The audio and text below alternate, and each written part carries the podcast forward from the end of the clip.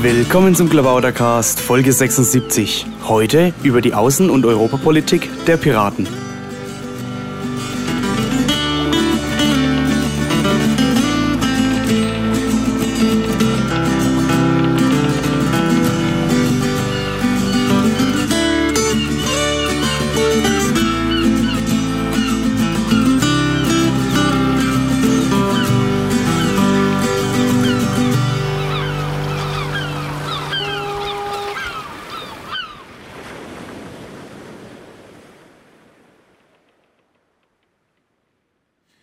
Willkommen zum Klabautercast 76.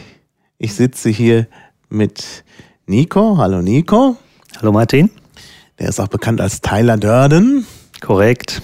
Und der andere neben mir ist Benjamin, Benjamin Genau. Siegel, der auch bekannt ist als Crackpiller. Hallo Ganz Benjamin. genau. Hallo Maha. Ja, sehr schön. Ja, es geht um Europapolitik und Außenpolitik. Denn wir haben es hier mit zwei Experten auf dem Gebiet zu tun, die auch noch beide Juristen sind. Oder angehende zumindest. Jetzt schalten doch alle ab, Maha. Nein, nein, nein, nein, nein, nein. Wir werden den Leuten schon zeigen, dass auch so, dass auch solche Leute interessante Dinge sagen können. Auch und vor allem. Ähm, also ähm, Benjamin studiert äh, Jura hm? Mhm. Genau. und Ich bin Volljurist. Ich habe das schon hinter mir. Du hast das Ah. hinter dir und praktizierst das auch irgendwie. Ich äh, war als Rechtsanwalt tätig. Ah ja. Nicht mehr? Zurzeit nicht. Aha, gut. Ja, also man sieht, wir haben es hier mit Experten zu tun. Was habt ihr mit Europa und Außenpolitik zu tun? Ähm, ich bin in der AG Europa und Außenpolitik äh, tätig jetzt schon seit äh, geraumer Zeit. Das fing an ähm, über die PPI eigentlich. Äh, wir hatten da eine, äh, ja, die Geschichte mit WikiLeaks, äh, wo es darum ging, ob wir Server bereitstellen. Und da gab es eine Anfrage an die Rechtsabteilung. Ja, und da bin ich dann so peu à peu reingeschlittert. Diese WikiLeaks-Geschichte hat sich dann verselbstständigt bzw. ähm, verstetigt, weil es wurde, da, das hat sich überschnitten mit der Entwicklung in Nordafrika, mit der Revolutionsbewegung und dann kamen da Anfragen und wir hatten da so eine, über die PPI-Mailingliste sozusagen so eine äh, internationale Truppe aufgebaut, die sich da ausgetauscht hat. Und ja, so hat sich das dann verstetigt. Äh, PPI, äh, Außenpolitik wurde dann auch ähm, äh, AG-mäßig ähm, reaktiviert. Und Vielleicht sagst du nochmal schnell, was die PPI ist. Das weiß ja Ach so, nicht ja, natürlich. Äh, Das sind, äh, ist die äh, Pirate Parties International, also der Zusammenschluss der internationalen Piratenparteien, die es, glaube ich, jetzt mittlerweile auch offiziell als Verein in Brüssel gibt, wenn der Vorstand da erfolgreich war. Also ich hoffe es. Ja, und Benjamin? Ja, ich bin noch nicht ganz so lange bei der AG Europa wie Nico jetzt. Ähm, bin da eigentlich jetzt zur Potsdamer Konferenz und kurz davor dazugestoßen. Ähm, beschäftige mich mit Europa aber schon länger, unter anderem, weil ich äh, im Studium, ähm, da hängt man dann ja so am Campus rum und äh, manchmal orientiert man sich dann ja in Richtung irgendeines Lehrstuhls, um da zu arbeiten. Und äh, ich habe da halt bei ähm, Professor Haltern gearbeitet am Lehrstuhl, anderthalb Jahre oder zwei oder so. Habe das vom Examen dann gecancelt aus Zeitgründen. Und ähm, das ist halt ein Professor für Europarecht. Also das In ist auch so Hannover. sein, genau, in Hannover sein, sein Steckenpferd, sage ich mal. Mhm. Ähm, und das Interessante äh, an der Stelle ist halt, dass ähm, er das äh, nicht nur aus einer juristischen Perspektive sieht, sondern eher auch aus einer politischen. Und ich glaube, gerade beim Thema Europa und beim Thema Europarecht kommt man mit der rein juristischen Perspektive auch überhaupt nicht weit. Mhm. Und Nico, hast du außerhalb der Piratenpartei schon mal was mit Europa zu tun gehabt? Oder ich meine, gibt es da schon vorher ein Interesse? Nee, also ich kann es klar sagen, ich habe jetzt also nicht äh, da äh, noch beim, bei, an der Uni noch irgendwelche Politikvorlesungen besucht in, in der Hinsicht. Äh, bin jetzt da so ein bisschen, ja, über, über diese Rechtsschiene rein, reingeschlittert, wobei man natürlich sagen muss, als Jurist, ähm, wer sich da mit Europarecht beschäftigt, der kommt ja auch um die politischen Diskussionen nicht, nicht drum rum. Also das greift ja ineinander über und sozusagen das politische Machtgefüge schlägt sich ja dann auch entsprechenden juristischen Regelungen nieder. Ja, Ja. klar. Ja, ja.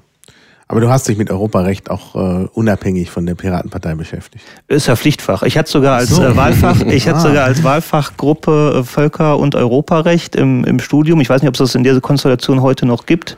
Ja, also bei Ja. mir gibt es ein Schwerpunktstudium, das ist wahrscheinlich sowas ähnliches, Ja. da gibt es das auch. Aber ich Genau. mache IT-Recht und Geist, geistiges Eigentum. Okay. Ja, da müssen wir ja direkt Auch noch mal einen extra Po- Podcast machen darüber. Das ist ja auch ein sehr, sehr wichtiges Thema, äh, Thema Ja. und sogar ein Kernthema bei der Piratenpartei.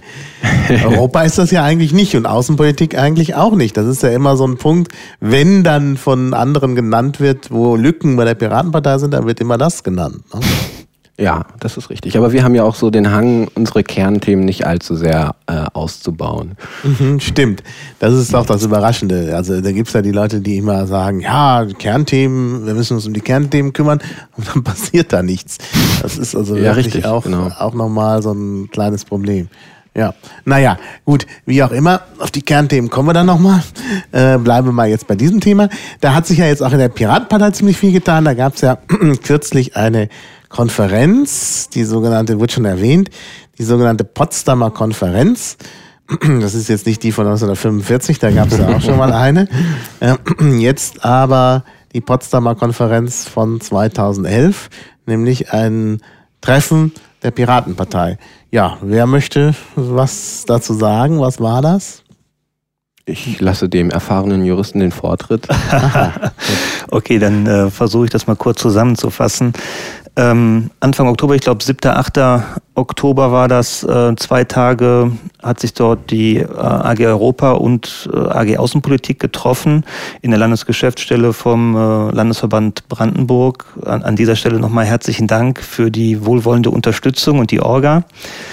Ähm, das war uns sehr, ein sehr wichtiges Anliegen, dass wir uns mal real life treffen, tatsächlich, weil wir halt uns schon in etlichen Mumble-Sitzungen äh, begegnet sind.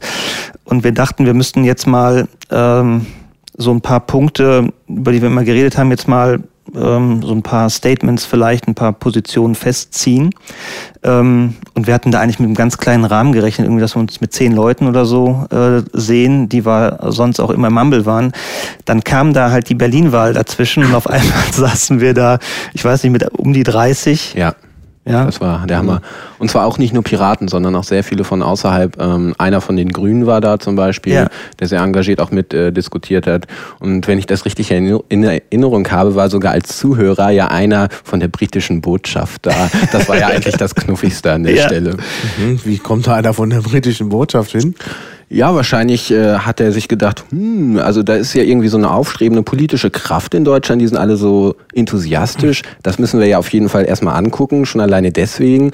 Und ähm, naja, also es ist natürlich auch sinnvoll, wenn du, wenn du siehst, naja, da kann was draus werden. Und da steckt natürlich dann durchaus auch eine Einschätzung hinter, denke ich mal, dass das nicht eine Eintagsfliege ist an der Stelle.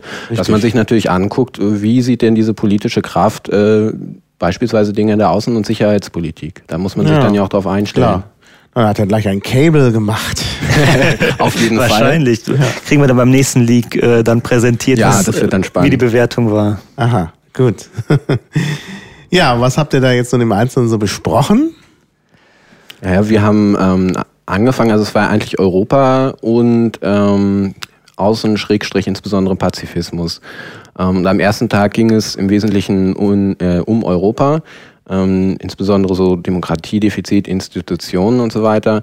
Und am zweiten Tag, äh, da war, hat dann auch Angelika Bär ähm, ähm, dann erzählt von ihrem Werdegang bei den Grünen, insbesondere im Fokus halt des Pazifismus und wie sich die Grünen von einer ursprünglich ja total pazifistischen äh, äh, Gruppierung, äh, Schrägstrich Partei, ähm, letztlich in eine Richtung entwickelt haben, die mit Pazifismus doch eher wenig zu tun hat am Aber Ende. Angelika Bär wird darüber vorgeworfen, ähm, dass sie eigentlich die nicht pazifistische Vertreterin der Grünen sei. Das ist in der Tat richtig. Aber es ist ja jetzt nicht so, sag ich mal, dass Leute wie Angelika Bär, die nicht die Superpazifisten sind, ähm, das jetzt so vorangetrieben haben. Sondern ähm, so wie ich das äh, halt aus meiner Sicht sehe, war es halt so diese, diese Dissonanz eigentlich an der Stelle, auf der einen Seite zu sagen, gut, wir sind Pazifisten und auf der anderen Seite natürlich zu sagen, aber wir haben hier so ein großes Interesse an Menschenrechten, dass die Welt irgendwie gerecht ist und so weiter. Und das beißt sich natürlich irgendwann. Wenn sich dann die Frage stellt, äh, ziehe ich jetzt in den Krieg für Menschenrechte oder tue ich das nicht? Und ähm, da ist natürlich das Letztere zu sagen, ich ziehe da nicht in den Krieg und ich lasse das so einfach mal geschehen, eine äh, schwierige Position, also mhm. die, die zu halten. Mhm. Ja, sie hat da auch ähm, halt geschildert, in welchem Zwiespalt sie dort war und ähm, wie sich ihre Position da halt entwickelt und verändert hat. Und sie hat auch ganz klar gesagt, ähm, sie respektiert absolut die Position des Pazifismus, weil es immer dann die sind, die, sag ich mal, auf die Bremse treten und sagen, hier äh, nochmal einen Schritt zurück und nochmal reflektieren und so weiter. Also das hat sie anerkannt, aber hat dann doch klar gesagt, sie für sich hat sich dann halt so wohl entschieden, ähm, im Zweifel diese, ja, dieses neue deutsche Wort, äh, du kannst das vielleicht besser analysieren, Responsibility to Protect, wo man halt diesen Interventionismus äh, einkleidet in, unter, in diese Formel. Ähm, was ich dann halt doch schon beachtlich oder bemerkenswert finde, weil sie sagt, äh, für ihre damalige Entscheidung, ja, sie bedauert sie. Ich weiß nicht, ob sie schämen gesagt hat, bin ich mir nicht ganz sicher. Aber sie hat auf jeden Fall äh, einen Ausdruck des Bedauerns äh, gefunden über die damalige Entscheidung. Aber ähm, die Konsequenz daraus war jetzt für sie nicht zu sagen, ich tendiere dann doch eher zur Nichtintervention und Richtung Pazifismus, sondern trotzdem, obwohl sie da auch gesagt äh, hat, äh, da wurden wir nicht mit den wahren Fakten versorgt und wir haben da vielleicht im Endeffekt eine falsche Entscheidung äh, getroffen, steht sie weiterhin grundsätzlich zu dieser Richtung in der Politik. Mhm. Naja gut, wenn man jetzt sich die Einzelfälle anschaut, dann sieht man ja, dass nicht immer sehr viel äh, dabei rausgekommen ist. Also ja, Afghanistan ist da ein schwieriges. Beispiel eigentlich. Aber da können wir dann vielleicht nochmal äh, später drauf kommen, äh, sofern wir dieses Thema, ich meine, das ist ja jetzt nicht so der, der heutige Schwerpunkt, aber ich denke, das ist sicherlich sehr interessant. Also ich kann mir durchaus vorstellen, dass man da mehrere Tage darüber sprechen kann. Ja. Das wollten wir auch bei dieser Konferenz eigentlich tun. Das war dieser diese Pazifismusdebatte war eigentlich der ursprüngliche Auslöser, warum wir uns mal real life auch treffen mhm. wollten. Mhm. Und das ist, äh, also wir haben da, uns war klar, wir können nicht alle Probleme in der Partei jetzt äh, auf dem Feld jetzt an, äh, auf einen Schlag lösen. Ähm, wir haben da aber, glaube ich, schon substanzielle Fortschritte gemacht und bestimmte Kategorien ähm, entweder ausgeschlossen oder offen gelassen. Also was wir äh, halt gar nicht wollen, zum ja. Beispiel Führen von Wirtschaftskriegen, wie unser Verteidigungsminister, äh, Ex-Verteidigungsminister das mal äh, das Wort geführt hat. Ähm, da waren wir uns alle einig, dass wir das nicht wollen. Ähm, Aber wird ja doch gemacht. Also das äh, äh vom Horn von Afrika wird eigentlich so eine Art Wirtschafts... Naja gut, ist die Frage, wie man das ja. nennt. Ja. Aber äh, da geht es natürlich schon äh, um Wirtschafts... Genau. Freie Handelswege. Freie, Freie Handelswege. Handelswege. Das ja. ist ja sozusagen die offizielle Linie ne, unserer mhm. Regierung. Da wird ja auch gar nicht mehr, also kaum verhohlen so drüber gesprochen. Das scheint jetzt schon fast Mainstream zu sein. Und da mhm. waren wir aber ganz äh, komplett dagegen. Also das haben wir von vornherein äh, ausgeschlossen. Äh, wo wir halt äh, nicht ganz einig waren bislang, ist halt die Frage, ähm, wann wollen wir, wollen wir überhaupt intervenieren und wenn ja, unter welchen Bedingungen? Also diese Pazifismus-Schiene äh, war auch stark vertreten, sage ich mal, innerhalb der Diskussionsgruppe, die eigentlich darauf gepocht haben. Ja, und der Gegenpol war dann halt so ein bisschen diese ähm, aus ähm, Intervention aus humanitären Gründen, Responsibility ja. to Protect, diese Diskussion, mhm. ähm, war dann so ein bisschen das andere Lager. Und da gab es jetzt noch keine, keinen Endpunkt in der Diskussion oder wo man sagen könnte, hier haben wir ein, ein Ergebnis. Das braucht, glaube ich, noch ein bisschen Zeit. Ja, definitiv. Ist ja auch eine, eine sehr ähm, emotionale Frage letztlich. Das hat man auch gemerkt. Wir hatten ja eigentlich ähm, hatten wir ja schon gesagt, am ersten Tag wollten wir über Europa reden. Ähm, aber diese emotionale Dominanz, sage ich mal, der Frage Pazifismus oder nicht, hat man da gemerkt, weil sich äh, an vielen Stellen musste immer wieder gesagt werden, ja, ähm, interessanter Punkt, aber wollen wir das nicht lieber morgen in der Pazifismusdebatte besprechen? Mhm. Ja, das ähm, ist da halt schon, hat man schon gemerkt. Ja. Und der erste Tag war auch dadurch geprägt, also da standen zwar viele Punkte so auf der Tagesordnung, aber letztlich, weil auch viele neue Gesichter dabei waren und es nicht so ein vertrautes Gespräch war oder die, die Positionen waren von den Teilnehmern waren nicht so vertraut, wie man das ursprünglich bei der Planung gedacht hätte, weil halt ja neue Gesichter da waren, die mussten sich auch erstmal vorstellen, da musste man mal sein Herz ausschütten, wie man so grundsätzlich zu allem steht. Das war nicht besonders produktiv, ähm, mhm. ist nicht besonders produktiv ab abgelaufen. Am zweiten Tag hat man das dann etwas äh, stringenter und ergebnisorientierter geführt, weil man sich dann auch schon wieder einen Tag kannte und äh, nicht ja. dieser Gesprächsbedarf da war. Insofern war es dann schon produktiv, weil es die Grundlage gelegt hat. Ja, ja, das stimmt. Das ist natürlich ein typisches Piratenproblem, dass man sich immer wieder neu kennenlernen muss. Und das führt natürlich auch dazu, dass AGs äh, nicht so richtig arbeiten können. Das ist ja doch dann halt mehr so die Stammtischatmosphäre, weil halt immer wieder neue Leute dazukommen. Und da muss man halt dann auch drüber nachdenken. Ich meine, das geht alles, wenn man halt so ein Backbone hat wie Liquid Feedback, wo man dann hinterher äh, was einspeisen kann und dann sehen kann, wie andere Leute ticken. Aber sonst, äh, also sonst kann man das eigentlich nicht machen mit so äh, AGs, weil die sich halt immer wieder neu konstituieren. Ja, wobei sich ein harter Kern durchaus herauskristallisiert. Ja. Ähm, das, äh, also wie lange arbeiten denn diese AGs schon? Ihr seid ja, glaube ich, auch schon länger dabei, ne? Ähm, ja, ehrlicherweise muss man sagen, dass ähm, also bei die AG Außenpolitik gibt es, glaube ich, schon ziemlich lange. Mhm. Ähm, da war ich aber nicht von Anfang an dabei. Ich bin halt äh, über diese WikiLeaks äh, Rechtsabteilungsgeschichte da dazu gestoßen, mhm. über PPI. Ähm, die war aber, glaube ich, zwischendurch auch relativ ruhig. Also die wurde durch diesen ähm, durch diesen äh, Revolution in Anführungszeichen in den MENA Countries, mhm. äh, halt Nordafrika, ähm, Tunesien mhm. vor allem, wurde das wirklich ähm, wiederbelebt nach meiner Anschauung, mhm. meiner Wahrnehmung. Ja, ja. Die Rechtsabteilung, kannst du noch kurz sagen, was das ist?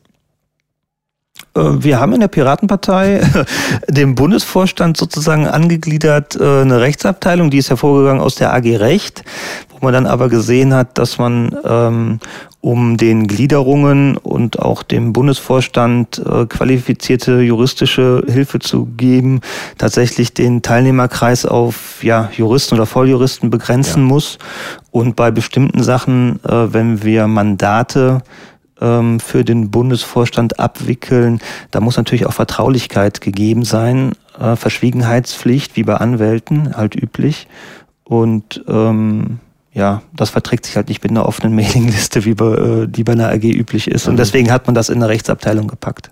Mhm. Ähm, die Juristen sind ja auch immer die Leute, wie wahrscheinlich in allen Fachrichtungen, aber bei Juristen ist das meine Auffassung sehr stark, dass sie ja eine eigene Sprache haben.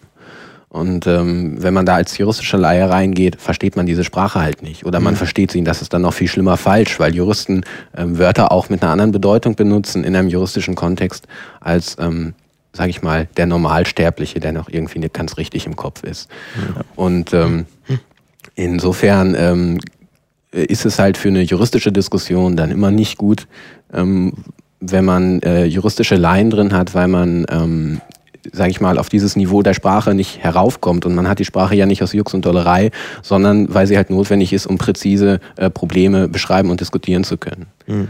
Und ähm, ich denke, das ist auch ein, also ich, ich verstehe an der Stelle dann zum Beispiel, dass dann ähm, aufgrund der Offenheit, die die Piratenpartei ja auch zu Recht pflegt, eine gewisse ähm, Abneigung wahrscheinlich auch gegen so eine geschlossene Liste da ist. Aber ähm, es ist halt nicht grundlos so. Mhm. Ja, klar. Ja, bei Wikileaks ist was halt auch offensichtlich, also äh, da Internas äh, dann rauszugeben, wäre nicht hilfreich ja. gewesen, zum Beispiel konkret für mhm. dieses Projekt. Mhm. Ja. Ja, kommen wir wieder zurück zur Potsdamer Konferenz. Also es ging am ersten Tag um Europa. Ähm, ja, vielleicht kommen wir dann auch mal auf das Thema Europa. Äh, ja, da habe ich hier als Stichwort ähm, Demokratiedefizit. Vielleicht kann mal jemand erläutern, was das ist, Benjamin. Ja, Demokratiedefizit ähm, ist ein Resultat aus der Entstehung der Europäischen Union eigentlich. Ähm, und zwar, dass die Europäische Union eben nicht so geplant ist, dass man sagt, gut, wir machen hier jetzt einen Staat und das ist eine Demokratie und da gibt es dann so ein Parlament und eine Exekutive und eine Judikative, sondern dass sie natürlich ähm, immer aus einem evolutionären Prozess geboren ist und auch immer ähm, die Interessen der nationalen Mitgliedstaaten ein Stück weit, Stück für Stück überwindet und ähm, auflöst und das auf eine europäische Ebene hieft. Und das sieht man natürlich auch an den Institutionen. Ganz am Anfang der Europäischen Union war das halt im Wesentlichen so eine, ähm, ja, wie soll man sagen, eine internationale Vereinigung eigentlich. Äh, wo sich einfach äh, souveräne nationale Staaten miteinander treffen und dann so eben ganz typische internationale Verträge oder so aushandeln. Das ist dann alles Konsensprinzip und ähm, jeder hat ein Veto dagegen und so weiter. Und ähm, im Zuge der Entwicklung der Europäischen Union hat man ähm, das dann Stück für Stück geändert in Richtung ähm, eher eines supranationalen Gebildes. So ist dann der, der Fachtermini für die Europäische Union. Also ein ganz neues Gebilde, was es so bisher im, im ähm, völkerrechtlichen Sinne gar nicht gegeben hat bisher. Mhm. Und ähm, vor dem Hintergrund muss man dann halt sehen, dass die Europäische Union so ein, eine Vermischung ist, quasi auf der einen Seite noch mit einem völkerrechtlichen Charakter von den Mitgliedstaaten, die ihre nationalstaatlichen Interessen natürlich da vertreten in der Europäischen Union und aber auch ähm, schon demokratische Ansätze eines, ähm, eines Europas, also von einer europäischen Ebene und nicht von einer nationalstaatlichen Ebene gedacht. Mhm. Und ähm, das äußert sich dann beispielsweise darin, dass es ein europäisches Parlament gibt, so wie man das jetzt von einem Nationalstaat beispielsweise auch kennt, dieses Parlament aber ähm, nicht dieselben Rechte hat, wie das in einer in einem vollwertigen, souveränen Staat der Fall ist. Das Europäische Parlament hat zum Beispiel als einer der krassesten Punkte überhaupt gar kein Initiativrecht. Das kann keine Gesetzesvorschläge einbringen oder so, die diskutiert werden. Das alleinige Initiativrecht in der Europäischen Union ist ähm, die Europäische Kommission. Und ähm, jetzt müssen wir noch wissen, was die Europäische Kommission ist. Ja, die Europäische Kommission kann man vielleicht am ehesten gleichsetzen mit einer Regierung ähm, als Teil der Exekutive, bloß dass die Kommissare in der Kommission von den Nationalstaaten geschickt werden. Die werden also nicht, wie das bei uns jetzt der Fall ist, gewählt, so dass das Parlament sich zusammensetzt und sagt, gut, wen wählen wir jetzt mal als ähm, Bundeskanzler, Schrägstrich Bundeskanzlerin, sondern ähm, die werden halt geschickt und dem Parlament quasi auch vorgesetzt.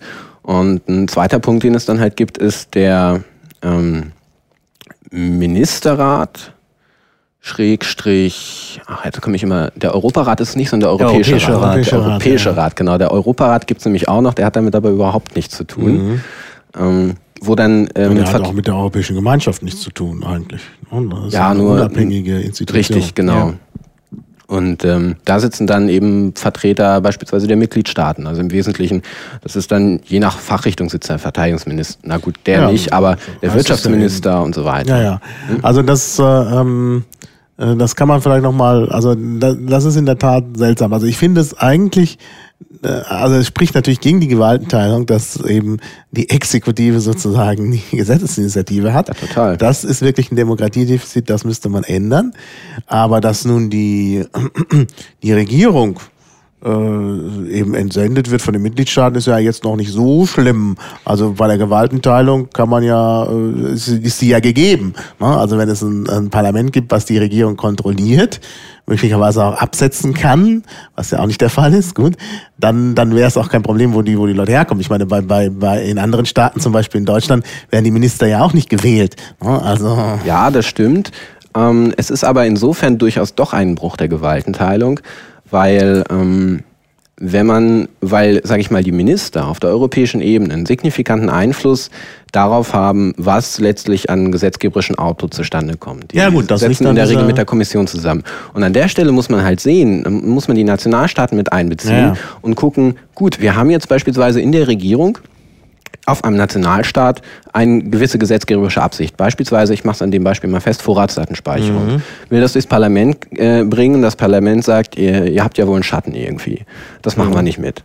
Und dann geht ähm, die Regierung, die also auf nationalstaatlicher Ebene, in Exekut auf, auf exekutiver Ebene äh, einzuordnen ist, nach Brüssel und setzt sich quasi ein Stück weit den legislativen Hut auf. Mhm. Ähm, kungelt dann, sage ich mit der Kommission was aus und das kommt dann über eine Richtlinie oder eine Verordnung, in der Regel sind es Richtlinien, sowie die Vorratsdatenspeicherung-Richtlinie, wieder zurück in die Nationalstaaten und die müssen das dann umsetzen. Ähm, und insofern ist dann dieser, dieser legislative, ähm, dieses legislative Recht des nationalen Parlaments auf die Weise umgangen worden. Ja, ja. Und das kann dann nicht mehr sagen, nee, das wollen wir nicht, weil aufgrund ähm, der europäischen Verträge halt die Nationalstaaten verpflichtet sind, das umzusetzen. Mhm. Ja. Man muss auch sehen, wo, woher das kommt, wie die Entwicklung war. Äh, zum Beispiel, ich glaube, bis 1994 war es so, da wurde das Europäische Parlament auch gar nicht direkt gewählt. Ja, ja. Das ist erst dann eingeführt worden. Und natürlich formal, ähm, um das nochmal vielleicht für Leute, die sich mit den Institutionen der EU jetzt nicht so auskennen, ähm, formal ist es so, ähm, dass der Rat und das Europäische Parlament zusammen die Legislative quasi darstellen. Die Kommission kann man sich als Exekutive vorstellen. Und dann gibt es ja noch die äh, Zentralbank und einen Rechnungshof, ja. Aber und den EuGH. Und den EuGH natürlich. Dann hätten wir es auch, glaube ich. Ja, das wäre dann die Judikative, das wäre ja vollständig. Genau. Ja. ja, ja, das ist schon so abgebildet. Ist, äh aber äh, die Einschränkung ist halt ganz klar, ähm, dadurch, dass die EU nicht äh, wie, äh, wie, wie ein Nationalstaat entstanden ist, sozusagen aus einer Bürgerbewegung, ja, dass man sich dann eine Verfassung, verfassungsgebende Versammlung hatte und dann hat man das so äh, normal geregelt, sondern es ja tatsächlich diesen Ablösungsprozess gab. Das ist ein, ein, ein Projekt der Nationalstaaten, die sich da zusammengefunden haben, die halt immer wieder Souveränität abgeben müssen. Und das macht man halt nicht gerne. Ja. Und das merkt man halt überall, wenn man sich diese Verträge anschaut, immer wieder das Misstrauen äh, sowohl gegenüber der EU an sich, aber auch gegenüber dem Bürger.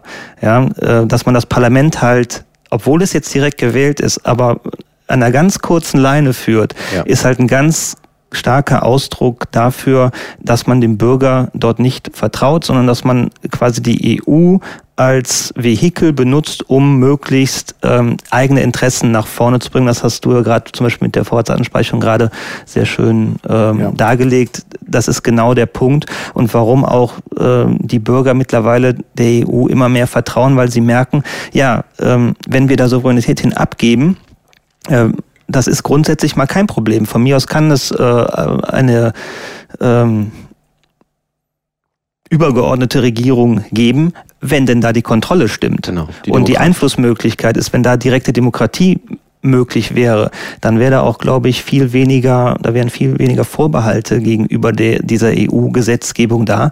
Aber das ist halt nicht so und deswegen gibt es da erhebliche Ressentiments dagegen zu Recht. Ja, ähm, äh, es gibt kaum äh, direkte Einflussmöglichkeiten des Bürgers, um irgendwas zu stoppen.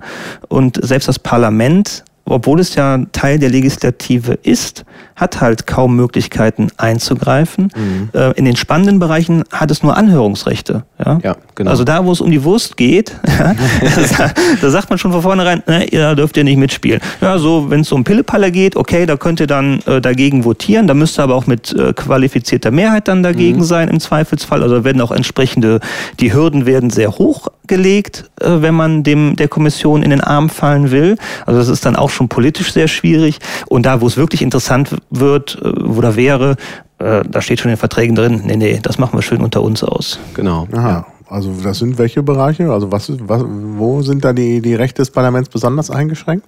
Ähm, zum Beispiel klassisch der jetzt der neue Bereich der Außen- und Sicherheitspolitik. Richtig, da mhm. hat das Parlament gar nichts zu sagen. Das ist noch so das klassische ähm, völkerrechtliche Denken von Aha. Nationalstaaten, die miteinander was mhm. auskungeln. Ja, ja, klar. Mhm. Naja, also da sehen wir also, äh, also erstes Demokratiedefizit ist halt, dass das Parlament zu wenig zu sagen hat und eben keine Gesetzesinitiative. Zweites ist, äh, dass eben Gesetzesinitiativen von der Regierung ausgehen, also von dem von der Kommission, die wiederum hm, Kommissare hat, die entsendet werden von den Nationalstaaten. Und drittes, was wir jetzt gar nicht, noch nicht so richtig angesprochen haben, ist ja dieser seltsame Europäische Rat oder auch Ministerrat oder wie auch immer, mhm. wo ja auch wieder Regierungen sind. Welche Rolle spielt denn eigentlich der in dem ganzen äh, Gefüge? Denn ich meine, der passt ja gar nicht, also Demokratie theoretisch passt er da ja gar nicht mehr rein. Ja. Wenn das so eine Art zweite Kammer wäre, dann, dann, dann müsste das ja legislativ sein und äh, kann nicht von Regierungen sein. Also irgendwie, hm, glaube ich, ist das auch nochmal ein Problem. Richtig, das stimmt. Ähm, allerdings glaube ich, darf man den, Euro, äh, den ähm, Europäischen Rat oder den Ministerrat nicht allzu hoch einordnen äh, in, in seiner, sage ich mal, in seiner Machtstellung. Ähm, Nico sieht so aus, als will er mir da gleich widersprechen, aber lass mich das noch kurz mhm. zu Ende bringen. Ähm, meiner Auffassung nach ist die treibende Kraft hinter der europäischen Integration die Europäische Kommission. Und zwar aus einem mhm. ganz einfachen Grund. Ähm, die ist in der viel besseren Verhandlungsposition. Mhm. Denn sie hat halt das alleinige Initiativrecht, sagt, wir machen jetzt mal was zu diesem Thema. Mhm. Und geht dann zum Ministerrat und sagt, wir machen was zu dem Thema, wir haben den, den und den Vorschlag. Und ähm, an der Stelle kann jetzt der Ministerrat sagen, nö, wollen wir nicht. Mhm. So, das wäre natürlich einmal möglich. Aber dann ähm, kommt eigentlich äh, ins Spiel das Gefangenendilemma. Denn die Europäische Kommission hat die Möglichkeit, ähm, halt mit dem Vorschlag hinzugehen, seht, hm, funktioniert nicht, ich nehme den vom Tisch und äh, lege gleich einen neuen Vorschlag auf den Tisch. Ähm, und auf die Art und Weise kann man zum Beispiel sagen, naja, okay, dann nehmen wir halt diesen Punkt und ähm, vielleicht finden wir jetzt irgendeinen Mitgliedstaat, wenn wir diesen Punkt verändern, der da, da jetzt mit uns geht. Ähm, und das ist halt eine Konsequenz daraus, dass es kein Einstimmigkeits... Ähm, im Prinzip mehr gibt, also zumindest nicht in allen Bereichen. In wichtigen Bereichen ist das halt nicht mehr nötig. Da kann, können dann auch Mitgliedstaaten eben überstimmt werden. Mhm. Und ähm, insofern äh, sage ich mal, ist der, die Kommission immer in der Position, dass sie initiativ tätig werden kann, die ganze Zeit was verändern kann und der Ministerrat ähm, quasi da sitzt und guckt, äh, wie äh, laviere ich jetzt am besten, dass ich möglichst viele meiner Interessen wahren kann. Mhm. Also ich will dir da nicht äh, komplett widersprechen, überhaupt nicht. Du hast da äh, recht. Ich möchte nur was ergänzen vielleicht. Mhm. Ähm, natürlich, die Kommission ist in der starken Stellung und die hat das Initiativrecht. Aber deswegen wird ja auch so sehr darum gerungen, wer der Kommissionspräsident das stimmt, wird. Ja, klar. Das heißt, da werden schon die Weichen gestellt, äh, um sich sozusagen das richtige Personal zusammenzustellen, damit die dann auch mit den richtigen Initiativen kommen. Das wird mhm. also schon im Vorfeld geklärt, dass da keiner querschießt. Ja. Und ähm, man sagt äh, zum Verhältnis jetzt äh, der Rat und äh, Parlament und Kommission. Der Rat, äh, im Rat sitzen die Herren der Verträge. Mhm und die Kommission ist die Hüterin der Verträge. Also das Koch-Kellner-Verhältnis ist da schon klar. Ja, die, äh, die Nationalstaaten suchen sich sozusagen die Kommission, den Kommissionspräsidenten als Kellner aus, damit sie dann auch genau wissen, was auf dem Tisch dann nachher wieder bei ihnen serviert wird, worüber sie dann abstimmen können. Ja, mhm. das, ja. das ist richtig. Ist nicht sogar die Rolle der, der, des Europäischen Rats gestärkt worden noch bei dem, äh, mit dem Lissabon-Abkommen?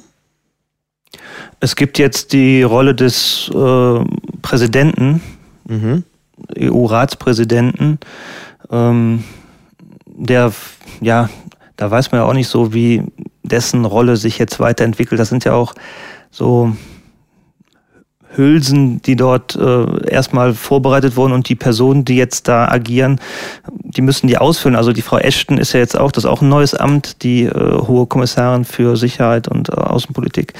Ähm, ja, ich sehe, man sieht sie nicht so wirklich. Also es kommt jetzt auch an, wie die Personen diese Posten ausfüllen. Das kann, äh, kann man mit Macht ausfüllen oder auch nicht. Also das ist noch nicht so ganz klar. Also wie das im EU-Vertrag wirklich gemeint ist. Das ist auch alles so noch etwas verworren und das muss ich, glaube ich, auch noch finden. Da kann man noch keine endgültige Aussage zu, zu treffen. Hm. Ja. Ja, du wolltest noch was sagen, ich habe dich irgendwie. Ähm, nö, eigentlich ja? nicht. Ich würde aber äh, für den Fall, dass du dazu nichts mehr sagen wolltest, noch einen Punkt zum Demokratiedefizit ja. hinzufügen, was ich glaube ich, was ganz wichtig ist. Und, und zwar ähm, das Fernab der Institutionen einfach daran ähm, daraus resultiert, dass die Europäische Union, die Europäische Gemeinschaft oder auch die Montanunion, egal wie weit man jetzt zurückgeht, im Grunde immer angelegt war als eine Wirtschaftsgemeinschaft ähm, weshalb ja auch ganz viele Elemente, die man in einem ähm, souveränen Staat oder einem Verfassungsstaat jetzt haben würde, äh, gar nicht gehabt hat. Am Anfang halt die Beteiligung der Bürger, aber auch sowas wie Grundrechte, was halt einfach nicht existiert hat. Ähm, gar nicht mal jetzt aus bösem Willen, weil wir jetzt, äh, sage ich mal, die europäischen Völker versklaven wollen oder so, sondern ähm, einfach äh, daraus dass es nicht gebraucht wurde. Das ist auch in, in den Zeiten, wo ähm, jeder, jeder Nationalstaat ein Vetorecht hatte und wo es eigentlich nur so um Wirtschaftsfragen geht und das Ganze so einen nationalstaatlichen ähm, Charakter noch hatte, da braucht man keine Grundrechte in dem Sinne. Weil ähm, der, ähm, der Rechtsakt, sage ich mal, der jetzt auf europäischer Ebene entsteht, ähm, erstmal überhaupt gar keine Auswirkung auf den Bürger der Nationalstaaten hat. Weil die Nationalstaaten müssen hingehen und sagen, gut, wir haben uns jetzt zu dem und dem verpflichtet, ähm, jetzt müssen wir das aber umsetzen. Das sieht man beispielsweise an ähm, 108e, ähm, Abgeordnetenbestechung, mhm. dass wir uns zwar verpflichtet haben, völkerrechtlich, ähm, da äh, nachzubessern, dass das aber erstmal keine Auswirkungen hat, wenn äh, es eben nicht passiert. Es gilt eben nicht unmittelbar jetzt einfach, weil wir uns dazu verpflichtet haben, sondern das muss der Gesetzgeber immer quasi copy-paste in ein nationales Gesetz umsetzen und erst dann wird es für den Bürger überhaupt irgendwie relevant.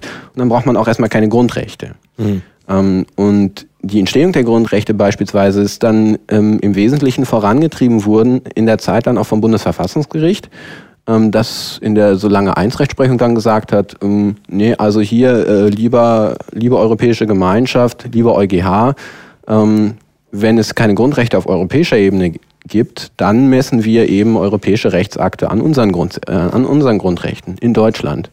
Woraufhin der EuGH reagiert hat und gesagt, ja, das sehen wir auch so, dann müssen wir jetzt mal Grundrechte finden. Und ich, ähm, also das ist eigentlich einer der, der tollsten Momente, wo man dann denkt, what? Also der EuGH geht hin und sagt, ha, jetzt haben wir Grundrechte gefunden. Die sind jetzt so einfach da. Die sind gekommen und wir machen die jetzt einfach. Und erst in, in jüngster Zeit ähm, hat sich das ähm, dann, sag ich mal, hat man das kodifiziert in der ähm, äh, in der Grundrechtecharta, äh, die dann auch ähm, verbindlich geworden ist. Mhm. Ja, ähm, aber der Europäische Gerichtshof ist der nicht sowieso äh, für Menschenrechte zuständig? Das wäre der EMRK, der so, Europäische Gerichtshof für Menschenrechte. Der hat wiederum mit dem Europäischen Gerichtshof äh, ah, wieder nichts ah. zu tun. Das ist das Pendant zum Europarat. Ach so. Alles sehr verwirrend auf den Wie ersten Wie heißt Blick. der andere? Europäischer Gerichtshof, der EuGH. Und der das andere? andere ist der Europäische Gerichtshof für Menschenrechte, EGMR. Die ist die Abkürzung. Mhm. Ja, okay, dann habe ich es jetzt verstanden. Wird und, auch verlinkt. Genau, und der EGMR hat wiederum eine eigene Grundrechtecharta, nämlich äh, die EMRK, die aber dann wiederum mit der Europäischen Grundrechtecharta nur bedingt was zu tun hat. Ja, ich glaube, der EuGH beruft sich dann immer auf die, er sucht dann im jeweiligen nationalen Recht äh, nach Anknüpfungspunkten und saugt sich das dann da irgendwo her. Aber es ist äh, wirklich sehr sehr Richtig. obskur. Und ähm, das an der Stelle muss man dann auch halt auch sehen, dass der EuGH als Gericht ein ganz anderes Gericht ist als nationale Gerichte. Ähm, das ist nämlich viel politischer. Der EuGH hat einen wesentlichen Einfluss auf die europäische Integration und hat die auch ganz wesentlich vorangetrieben, weil ähm, natürlich die Mitgliedstaaten und die äh, Vertreter der Mitgliedstaaten, wenn die so Verträge aushandeln, dann mhm. ist das mhm. ja immer ja, müssen wir Kompromiss und, und, und das gefällt jetzt denen nicht und dies gefällt jetzt jenen nicht. Und insofern sind die europäischen Verträge eigentlich offene Verträge. Da ist sehr viel Platz drin von Dingen, die man einfach weggelassen hat, weil man sich nicht einigen konnte. Und der EuGH kommt dann an und füllt diesen Platz aus mit seiner Rechtsprechung. Aha, also der EuGH macht vor allen Dingen Rechtsprechung, um Zweifelsfälle in den Verträgen zu klären. Äh, das wäre nur sogar noch zu kurz gegriffen. Eigentlich entwickelt er sie weiter. Also ähm, der EuGH ist ein klarer politischer Player. Mhm. Also was, also so ganz habe ich noch nicht begriffen, ich, was, der, dir ein Beispiel. was der macht. Ja, ich gebe dir ein Beispiel. Vielleicht ganz äh, ich hatte ja gesagt, ne, wenn wir uns im, im völkerrechtlichen Sinne erstmal bewegen, dann hat ein völkerrechtlicher Vertrag keine Auswirkungen erstmal auf den Rechtsrahmen äh, des Nationalstaates, sondern der Nationalstaat muss hingehen und sagen, ich habe mich dazu verpflichtet und jetzt erlasse ich dieses Gesetz. Und ich kann nicht als Bürger hinkommen und sagen, aber hier, Deutschland hat sich doch dazu und dazu verpflichtet. Mhm. Ähm, darauf kann ich mich nicht berufen als Bürger. Mhm. Ähm, das nennt man die ähm, unmittelbare Geltung. So. Und der EuGH ist zum Beispiel, ähm, dann gibt es das Element der Richtlinie und der Verordnung. Und ähm, ursprünglich hat man das halt genauso verstanden. Es gibt keine unmittelbare Geltung von Europarecht. Das mhm. heißt, wenn der Nationalstaat das nicht umsetzt, wozu er verpflichtet wäre, hat das für den Bürger ähm, dann keine Auswirkungen. Und der EuGH hat dann zum Beispiel gesagt, ähm, hat das durchbrochen und hat gesagt, hm, doch, Richtlinien beispielsweise sind auf eine bestimmte Art unmittelbar anwendbar und, und Verordnungen sind auf eine bestimmte Art auch unmittelbar anwendbar und hat ähm, damit natürlich den Nationalstaaten auch einen Souveränitätsverlust beschert. Mhm. Ähm, hat, weil die jetzt nicht mehr sich dem entziehen können, dadurch, dass sie es einfach nicht umsetzen. Mhm. Ja, ist auch eine schizophrene Situation. Also äh, die Verordnungen, da haben sich die Staaten ja sowieso dazu verpflichtet, dass das direkt unmittelbar gilt. Äh, dann muss ja. natürlich auch ein Richter anwenden. Ähm, bei den Richtlinien ist es halt so, da geben die sich, da sagen die auch hier, wir haben das und das vor. Da setzen sich halt alle an den Tisch und sagen, wir finden Fischquoten, nee, Fischquoten ist ein falsches Beispiel. ähm, ähm, Gleichstellung am Arbeitsplatz finden wir alle ganz, äh, ganz toll und wir, wir verpflichten uns, äh, A, die Maßnahmen A, B, C äh, bis Ende des Jahres äh, 2012 umzusetzen in nationales Recht, damit es dann auch für alle Bürger in Europa gilt. Und wenn jetzt von den 27 Mitgliedstaaten jetzt einer äh, das nicht macht, dann hätten wir halt die Bürger aus diesem Staat in den A gekniffen, ähm, weil es dann eigentlich nicht gilt. Und dann hat der EuGH gesagt, Moment, wenn ihr euch doch sowieso zu diesen äh, Zielen verpflichtet habt und da steht drin bis Ende 2012 und jetzt in 2013 habt ihr das immer noch nicht drin, dann interpretieren wir es jetzt einfach so, dass der Bürger daraus dann trotzdem den, den Anspruch hat, weil eigentlich hättet ihr das ja sowieso machen müssen. Genau. Mhm. Genau. Und an der Stelle noch eine kleine Anekdote. Also der EuGH geht da auch immer so unglaublich politisch geschickt vor. Der nimmt nämlich dann einen Fall, um daran jetzt, sage ich mal, das weiterzuentwickeln und zum Beispiel zu sagen, das gilt unmittelbar in den Mitgliedstaaten und ähm, denkt sich dann aber eine krude Begründung aus, warum das zwar grundsätzlich so ist, in diesem Einzelfall, den er gerade verhandelt, aber nicht. Und äh, in dem Moment haben dann die Mitgliedstaaten wenig Grund, äh, sich darüber aufzuregen, weil es passiert ja nichts Nachteiliges für sie. Mhm. Und im nächsten Urteil sagt er dann, ah, es ist ja auch etablierte Rechtsprechung, dass das so ist. Ähm, naja.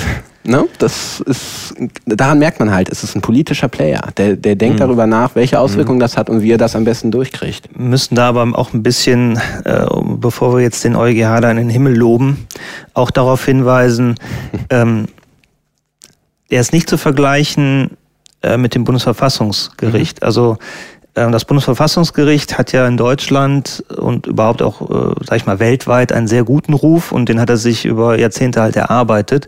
Und wenn man jetzt über den EuGH spricht, dann darf man nicht den Fehler machen, äh, zu denken, das können wir jetzt eins zu eins auf den EuGH ja, übertragen. Das, ähm, das, Bundesverfassungsgericht hat sich immer wieder dadurch, dadurch ausgezeichnet, äh, dass sie, äh, dass es dem, den Politikern in den Arm gefallen ist, dass es sich äh, für, für Grundrechte eingesetzt hat. Hier das Grundrecht auf informationelle Selbstbestimmung war so ein Meilenstein oder jetzt neuerdings in Anführungszeichen das Computergrundrecht. Äh, was auch von, von ihm entwickelt wurde, mhm. wo es halt ganz äh, klar, ja, sich, sag ich mal, pro Bürger auch positioniert hat. Ja. Und dass diese Einstellung fehlt größtenteils beim, beim EuGH ist, ich glaube, das äh, ist auf jeden Fall richtig. Ich, nur ganz kurz. Ich glaube, es gibt kein, äh, keine einzige Verordnung oder Richtlinie, die der EuGH gekippt hat. Ja, also das Bundesverfassungsgericht äh, schmeißt ja alle Nase lang irgendwelche äh, Gesetze aus dem Rennen und sagt, das ist verfassungswidrig, akzeptieren wir nicht. Äh, der EuGH hat, hat bislang, glaube ich, jede, ähm, Sekund jedes Sekundärrecht durchgewunken und hat nie gesagt, hier, äh, das ist mit Grundrechten zum Beispiel nicht vereinbar. Es hat immer dann bei der, es hat dann entsprechend versucht, äh, sag ich mal, im, im Rahmen seiner Auslegungsmöglichkeiten eine gute Lösung zu finden, aber zu sagen, also der, der EuGH hat nie gegenüber dem der EU, gegenüber dem Rat oder so opponiert und gesagt, hey, so bis dahin und nicht weiter, äh, das geht jetzt hier zu weit. Das ist definitiv richtig und das sieht man auch an der dogmatischen Verankerung. Also ähm, man hat ja so gewisse Grundprinzipien. Ne? Also äh, das kommt ja nicht aus dem Nichts. Piraten haben beispielsweise auch gewisse Grundprinzipien, Freiheit, Transparenz oder so. Mhm. Und, und mhm. daran misst man natürlich dann äh, auch anderes politisches Handeln. Daraus kann man immer wieder neue Dinge ableiten. Und der EuGH hatte auch ein klares Grundprinzip, das ist dann der Effet util, ähm, also die Wirksamkeit des Europarechts. Und da ist es einfach wichtig, dass das Europarecht in jedem Nationalstaat halt gilt. Und das ähm, steht, das kann man auch in, definitiv, insofern hast du recht, an einigen Urteilen ablesen, dass das teilweise auch äh, letztlich den Schwerpunkt ähm, äh, bildet und dann auch mal über den Grundrechten steht. Das ist gar keine Frage. Mhm. Also er hat auch viel für die Bürger gemacht, das äh, wollte ich jetzt auch nicht so ja, rüberkommen lassen. Also äh, die Freizügigkeit und so weiter, dass man äh, seine Krankenkasse auch, äh, sage ich mal, in Anspruch nehmen kann, wenn man sie jenseits der Grenze ja, aber ist. Das und dass ist ja man schon alles aber das, das geht, genau, das geht genau immer in die Richtung äh, wirtschaftliche Einheit, ja. ja. Alles so aus dieser Unternehmenssicht dann auch äh, gedacht und äh, diesen gemeinsamen Binnenmarkt zu konstruieren und genau. zusammenwachsen zu lassen. Das ist so die Denke, die da herrscht. Und ähm, die kümmern sich halt nicht so besonders, ob da jetzt Grundrechte tangiert Richtig. sind. Und deswegen war das Verfassungsgericht auch immer zurückhaltend und hat gesagt, ah, im Zweifel wollen wir äh, da doch nochmal die Hand dran ja. bekommen, wenn's, äh, wenn Not am Mann ist. Aber halt seit diesen so lange Entscheidungen ist das immer weiter zurückgegangen und jetzt findet de facto wohl nicht mehr Aber statt. die Tür ist noch offen. Ja. Ne, die Tür haben sie, das ist ja ganz interessant, die Tür haben sie nie zugemacht. Also in Solange zwei haben sie dann gesagt, gut, jetzt hat der EuGH hier Grundrechte gefunden, äh, irgendwo in seiner Ecke. Und solange der EuGH jetzt Grundrechte gefunden hat und auf der europäischen Ebene einen gleichwertiger Grundrechtsschutz besteht, prüfen wir europäische Rechtsakte nicht mehr an nationalen Grundrechten. Aber es mhm. ist so lange. Und wenn das weg ist, da ist dann halt die Tür offen, dass das Bundesverfassungsgericht jederzeit sagen kann, gut, jetzt ist das nicht mehr so und jetzt ähm, mhm. grätschen wir wieder rein. Ah, und Ähm, das merkt man auch zum Beispiel, das ist eine andere Facette davon. Es ist zum Beispiel nicht klar, wie die Hierarchieebene ist zwischen Bundesverfassungsgericht und Europäischer Gerichtshof. Äh, der Europäische Gerichtshof ist natürlich der Meinung, er steht über dem Bundesverfassungsgericht hierarchisch. Mhm. Das Bundesverfassungsgericht sieht das äh, traditionell so ein bisschen anders. Und das ähm, schlägt sich dann auch darin nieder, da, zum Beispiel, dass das Bundesverfassungsgericht noch nie dem Europäischen Gerichtshof eine Frage vorgelegt hat. Dazu wäre es eigentlich verpflichtet, als, als letztinstanzliches Gericht, wenn europäische Belange berührt sind, müsste es eigentlich dem EuGH vorliegen, hat es noch nie getan und wird es wahrscheinlich auch niemals tun, weil in, in dem Moment, wo es vorlegt, es natürlich diesen hierarchischen Aspekt anerkennt und sagt, gut, der EuGH ist mir übergeordnet und das will es mhm. halt nicht tun. Mhm. Ja, klar. Ja. Wie setzt sich denn dieser, dieser Europäische Gerichtshof zusammen? Oder wer, wer kommt da rein? Ich meine, das ist ja wahrscheinlich auch so, dass da wieder Regierungen Leute entsenden, wenn man das entsprechend zur Kommission sieht.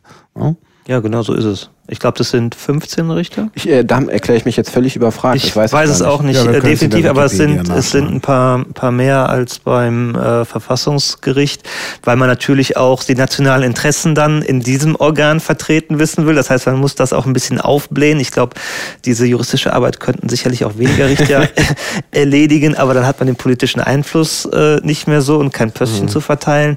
Aber das ist ganz klar, äh, hat das eine politische Dimension und ein Beigeschmack. Mhm. Also mhm. das ist nicht von der Hand zu weisen. Ja. ja. Gut, also dann äh, haben wir eigentlich im Grunde diese das Institu Institutionengefüge schon mal ganz gut abgearbeitet und haben eben auch auf diese Probleme hingewiesen, die, die ja da drin stecken. Äh, also wenn ich es richtig verstanden habe, müsste man da mal reformieren. Ne?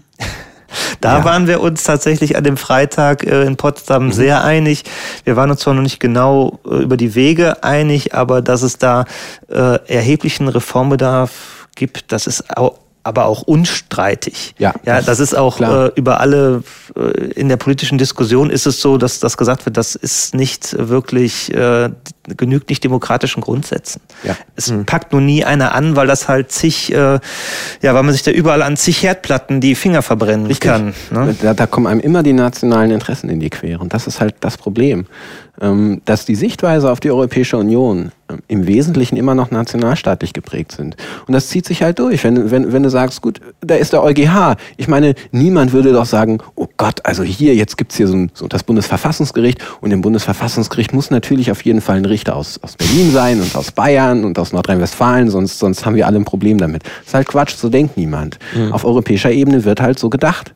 Ähm, das siehst du auch beispielsweise als letzte Ergänzung zum Demokratiedefizit am Wahlrecht. Ähm, ja. Es entspricht, das Wahlrecht zum Europäischen Parlament entspricht nicht demokratischen Standards. Das muss man ganz einfach so sagen, weil ein zentraler demokratischer Standard ist Gleichheit der Wahl.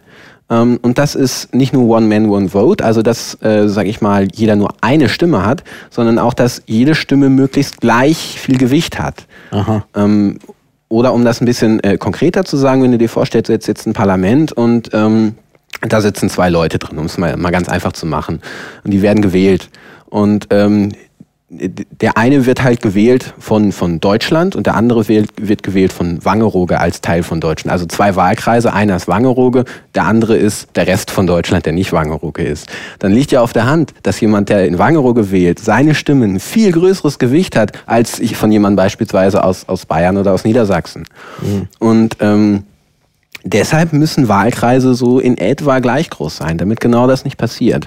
Und ähm, wenn du dir das Europäische Parlament anguckst, da hat man genau darauf Wert gelegt, dass das nicht so ist. Da haben nämlich die kleinen Mitgliedstaaten gesagt, äh, das ist ja schön und gut, wir dürfen das Parlament wählen, aber wir sind ja total unbedeutend. Ne? Wir haben vielleicht äh, viel, viel weniger Ein Einwohner als Deutschland oder als Frankreich. Und ähm, darin steckt halt eine nationale Angst, darin steckt ein nationales Denken. Äh, äh, es würde niemand aus Berlin sagen, oh mein Gott, unsere, unser, unser Land ist so klein. Und, und wir mhm. müssen deshalb irgendwie aufgewertet werden gegenüber Bayern oder Nordrhein-Westfalen. Aber auf europäischer Ebene passiert das halt. Und darin steckt ähm, eben, daran kann man ablesen, wie man auf die Europäische Union und auf Europa guckt, ob man das aus einem europäischen Geiste tut oder ob man das aus einem nationalstaatlichen Geiste tut. Mhm. Ein Fun Fact äh, wäre auch noch, du sagtest, äh, jeder hat eine Stimme und mhm. nur der Erfolgswert ist unterschiedlich. Ja. Äh, es ist aber auch so, äh, dass man äh, manche Leute halt mehr als eine Stimme haben, nämlich die mit doppelter Staatsbürgerschaft. Ja, das heißt, äh, wenn ich in, ah, in Deutschland und Frankreich bin, dann kann ich zweimal wählen, kann zweimal Aha. Einfluss nehmen. Es geht also in beiden Richtungen gar nicht. Ja, dass also mehr, dass jemand mehrere Stimmabgaben hat und dann auf der anderen Seite auch noch, je nachdem wo er wählt, auch noch einen viel größeren Erfolgswert mit seiner Stimme okay, hat. aber so viele Leute mit doppelter Staatsbürgerschaft gibt es nicht. Ich glaube, das könnte man eventuell in Kauf nehmen, denn äh, das kann man ja nur aushebeln, indem man halt äh, es zentral organisiert, was vielleicht auch nicht so gut ist. Also ich glaube, mit dem Punkt könnte man eventuell leben, es sei denn, weiß natürlich jetzt nicht, ob es vielleicht einen dieser Staaten gibt, wo das an der Tagesordnung ist, dass die Leute zwei Staatsbürgerschaften haben. Aber ich glaube mal nicht. Ähm, also damit könnte man vielleicht noch leben, aber in der Tat müsste man daran arbeiten, dass halt irgendwie, weiß ich nicht, also ich meine, das ist ja machbar. In Deutschland ist es ja auch machbar, dass die Wahlkreise alle gleich groß sind. Das könnte man ja auf europäischer Ebene auch hinkriegen. Hm? Ja, aber es ist nicht gewollt. Also das ist dann auch so ein bisschen, was in der Debatte häufig vorkommt, so Wunschdenken, dass man dann sagt, ach, in Europa könnte alles so ganz schön sein und äh, alle haben sich lieb. Aber diese europäische Einigung ist halt äh, noch nicht so fortgeschritten, dass man da über diese Interessen hinweggehen kann. Und ähm, ja gut, man muss vielleicht auch den zweiten Schritt nicht vor dem ersten gehen. Also ich finde, äh, äh, also ich finde, man sollte vielleicht erstmal gucken, dass überhaupt diese seltsame äh, Vormachtstellung des, der Kommission zurückgebaut wird und auch des äh, äh, Europäischen Rats, dass man halt irgendwie sagt, mehr Rechte ans Parlament, zum Beispiel Initiativrecht und so. Ich denke, da, da, da, das ist auch ein guter Kompromiss. Denn ich glaube, es ist im Parlament schwierig, äh, tatsächlich so stark nationale Alleingänge durchzuführen, denn da muss man sich ja Mehrheiten beschaffen mhm. und in den einzelnen Fraktionen sitzen ja dann auch immer Leute aus allen Staaten und so und dann ist es halt ähm, ja, dann ist es halt schwierig. Man kann dann auch schlecht, man muss dann wenigstens die, die, die Fraktion in ein Boot kriegen äh, da gibt es zwar keinen Fraktionszwang und das ist auch sehr heterogen im Europaparlament, aber es ist halt doch schon so, dass es da so eine gewisse überstaatliche Kompromissbereitschaft grundsätzlich geben muss. Die ist da irgendwie eingebaut, also stärker eingebaut als in die anderen. Deshalb finde ich es schon mal gut, wenn man wenigstens, ich meine, man muss halt alles in kleinen Schritten machen und da könnte man leicht einen Schritt gehen. Das heißt, könnte man. Das Problem ist ja auch, dass, ähm, dass ich nicht so genau weiß, wie man da zu einer Änderung kommen kann. Denn, Konsens. Ja, ja. Vertragsänderungen im Rat und so weiter, ist alles im Europäischen Rat im, im Konsens. Ja. ja, wobei ich, ich glaube, das ist, wir, wir, da bewegen wir uns gerade zu sehr auf einer rechtlichen Ebene, weil das Problem da nicht liegt. Es ist ja nicht so, dass wir unfähig wären, das irgendwie sinnvoll zu strukturieren, ähm, sondern das Problem ist halt ein politisches und im Grunde ist es ein gesellschaftliches Problem in meinen Augen. Und das kann man ähm, sehr präzise festmachen. Ähm, an der Drei-Elemente-Lehre von Jelinek, nämlich die Frage, was ist ein souveräner Staat oder was zeichnet einen souveränen Staat aus? Da haben zum Beispiel die Leute, die diese ähm, Ölplattform da zu einem souveränen Staat machen wollten, Sealand, die haben da natürlich dann auch äh, auf äh, Granit gebissen, weil sie sich darüber keine Gedanken gemacht haben. Und Jelinek sagt, äh, das wurde ganz viel erweitert, äh, diese Definition um, um Details. Im Wesentlichen, oder zumindest für unseren Punkt, reicht es völlig aus zu sagen, es gibt drei Elemente, die einen souveränen Staat ausmachen. Das ist das Staatsvolk, das Staatsgebiet und die Staatsgewalt. Und die Europäische Union hat fraglos ein Staatsgebiet und es hat auch fraglos eine Staatsgewalt. Das Problem das der Europäischen Union von Europa ist, sie hat in dem Sinne kein Staatsvolk. Und das ist genau ähm, eben der Punkt des Selbstverständnisses. Aus, aus welcher Sicht betrachte ich mich? Ähm, betrachte ich mich, ich bin ein Niedersachse, oder betrachte ich mich, bin ich ein Deutscher? Betrachte ich mich als Deutschen oder betrachte ich mich als Europäer? Mhm. Und ähm, damit steht und fällt das halt. Und wenn man sich fragt, ähm, ja, was macht denn irgendwie so ein Staatsvolk aus? Wie, wie kommen wir zu diesem Gefühl einer Identität als Staatsvolk? Dann ist das ähm, in meinen Augen ein, ein gemeinsame Historie, eine gemeinsame Erzählung oder äh, wenn man irgendwie noch äh, äh, schönere Wörter verwenden will, ein gemeinsamer Mythos. Und der fehlt Europa schlichtweg. Und der fehlt Europa auch deswegen, ähm, weil es ähm, immer ein politisches Projekt war. Es ist nicht aus, mhm. nicht aus der Bevölkerung gekommen und das tut es bis heute leider nicht. Und ähm, genau das wäre so ein Punkt, wo ich anknüpfen würde und sagen, aber vielleicht können gerade ähm, Piraten plus also ich würde es auf Piraten nicht beschränken, plus die Generation oder die Menschen, die sich ähm, mit dem Netz und mit so freien Kommunikationsstrukturen sozialisiert haben, dass die das vielleicht anders sehen ja, könnten. Ja, ja. Wo, wobei äh, stimme ich dir zu, aber da wird auch schon sozusagen der Schwachpunkt deutlich, weil wir wenden uns ja eigentlich gegen Nationalstaaten. Du hast jetzt gerade die Definition eines Nationalstaates gebracht und hast analysiert, warum es auf europäischer Ebene noch nicht so ist. Aber selbst wenn es so wäre, hätten wir dann einen europäischen Nationalstaat. Ja. Da weiß ich nicht, ob wir dann nicht den äh, Teufel mit dem Belzebub austreiben. Mhm. Für mich ist das eigentlich noch zu kurz gegriffen. Ich will, ich will mich gar nicht gegen eine europäische Einigung wehren. Ich glaube, mhm. das wäre jetzt erstmal der nächste logische Zwischenschritt zu einer weiteren äh, Einigung und globalen Zusammenarbeit. Das ist ganz klar. Aber uns muss bewusst sein, dass wir damit nicht äh, die Lösung äh, bekommen oder das, was wir uns eigentlich vorstellen. Und äh, deswegen, weil es diese Vorbehalte gibt, weil gesagt wird, okay, daran gezweifelt wird, ob man diese Einigung hinkriegt, ist man ja dann auch ähm, auf die Idee gekommen, nach einem Europa der Regionen zu rufen, um äh, diesen Zwiespalt aufzulösen, zu sagen, okay, ähm, eigentlich sind die Leute nicht deutsch und die Leute oder Franzosen und sind auch nicht Europäer, sondern die sind Berliner, Kölner, ja, irgendwie regionaler ja. verhaftet.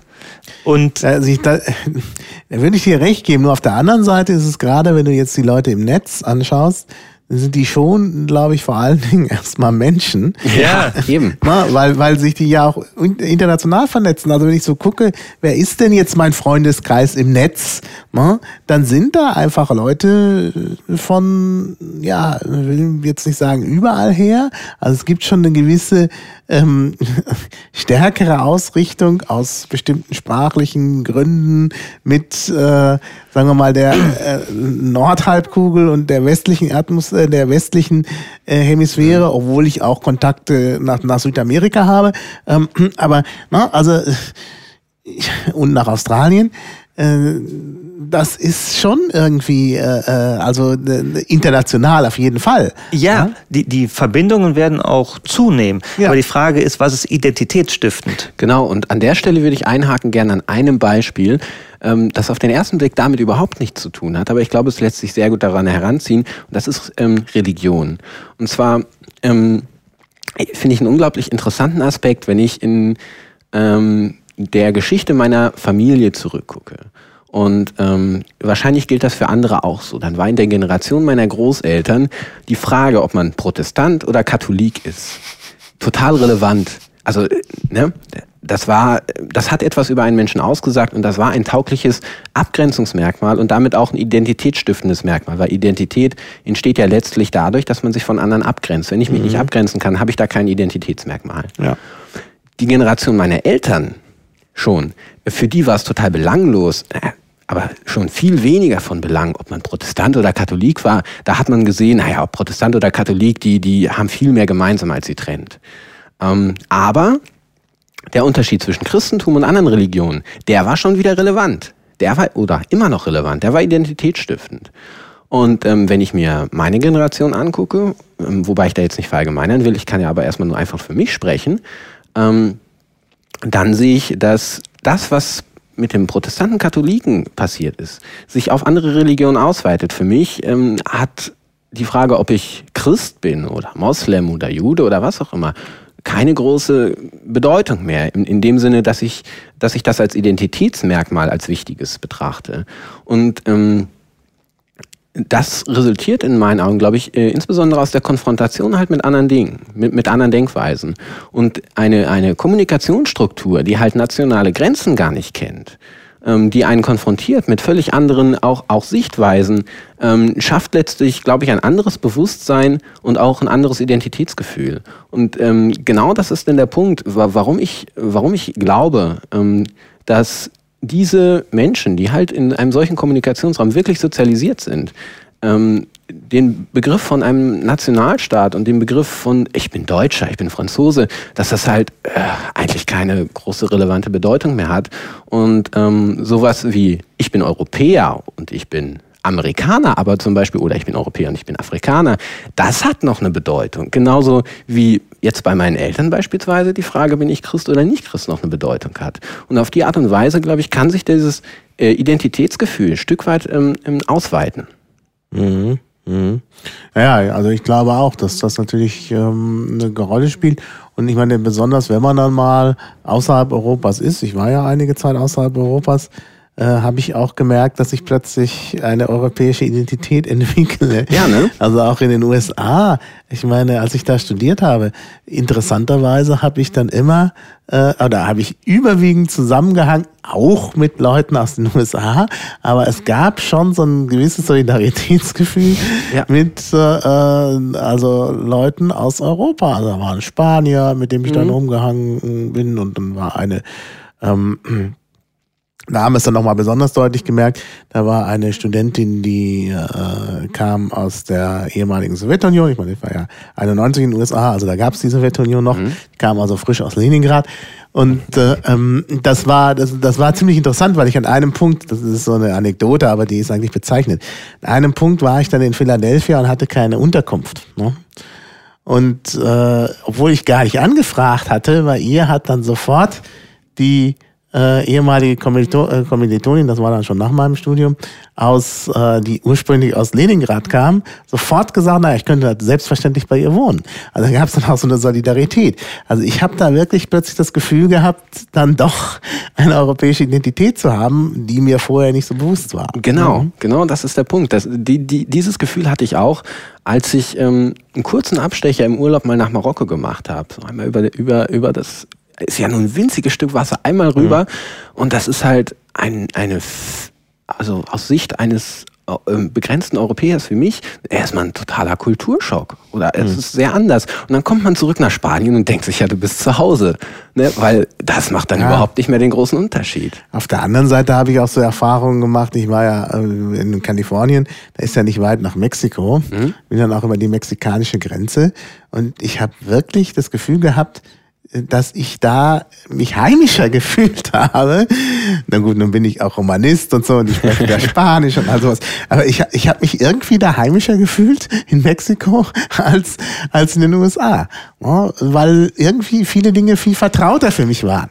Ja, und in den USA war es irgendwie, kommt dazu, dass das natürlich Kalifornien nochmal besonders seltsam ist, da waren die Leute alle so komisch drauf. Ne?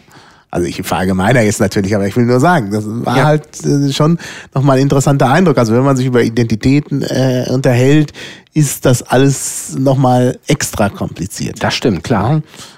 Ja. Aber ich denke, man sieht da halt so eine Tendenz. Und ähm, ich, ich fasse mich kurz, Nico.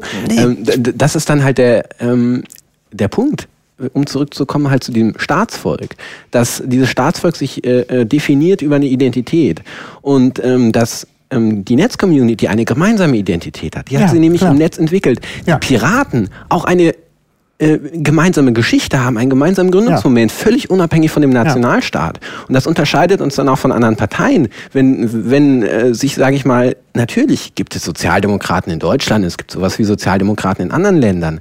Aber wenn die sich in Europa treffen, dann werden sie feststellen, dass sie eine, eine unterschiedliche Geschichte haben. Das haben einen unterschiedlichen. Gründungsmoment. Und, Ja. und sich daraus viel ergibt. Und die Piratenpartei hat einfach also ich sehe da nicht wirklich groß äh, trennende Punkte zwischen den einzelnen Piratenparteien, zumindest nicht in den Grundlagen. Mhm. Die sind einfach identisch. Ja, also ich will Nico das Wort nicht nehmen, aber da- das ist wirklich auch eine Beobachtung, die ich gemacht habe. Äh, Es ist natürlich tatsächlich so, das war ein guter Punkt. Äh, Die anderen Parteien haben möglicherweise auch eine Basis, äh, die dazu führt, dass sie überparteilich zusammen, äh, über, überstaatlich zusammenarbeiten können. Also bei den äh, Sozialisten und Sozialdemokraten ist halt immer so eine Arbeiterbewegung da. Nur die Arbeiterbewegung ist halt schon lange weg. Ja, Die richtig. gibt es eigentlich nicht mehr. Und von daher äh, ist da die, diese gemeinsame Basis entzogen. Da gibt es nicht mehr diese überstaatliche Solidarität, die es mit Sicherheit am Anfang der Arbeiterbewegung im 19. Jahrhundert gegeben hat. Da war man zunächst mal Arbeiter. Und da war es völlig egal, ob man Pole war oder Deutscher oder sonst was. Da, da war man erstmal Arbeiter. Und das ist eben nicht mehr da. Da fehlt die gemeinsame Basis. Stimmt. Bei den Grünen jetzt, ähm, da gibt's natürlich auch so ein gemeinsames Entstehungsmoment. Also diese Ökologiebewegung ist eigentlich auch eine internationale Bewegung. Richtig. Da sind auch viele Impulse, äh, möglicherweise aus anderen Ländern erst äh, äh, nach Deutschland gekommen und so. Ich denke, die haben auch eine gemeinsame Basis, obwohl das da nochmal ein Tick schwieriger ist, weil natürlich das ökologische Thema, äh, also die ganze ökologische Thematik ist ja mehr als ein Thema, auch äh, eine sehr heterogene ist. Ne? Also, Richtig. mh.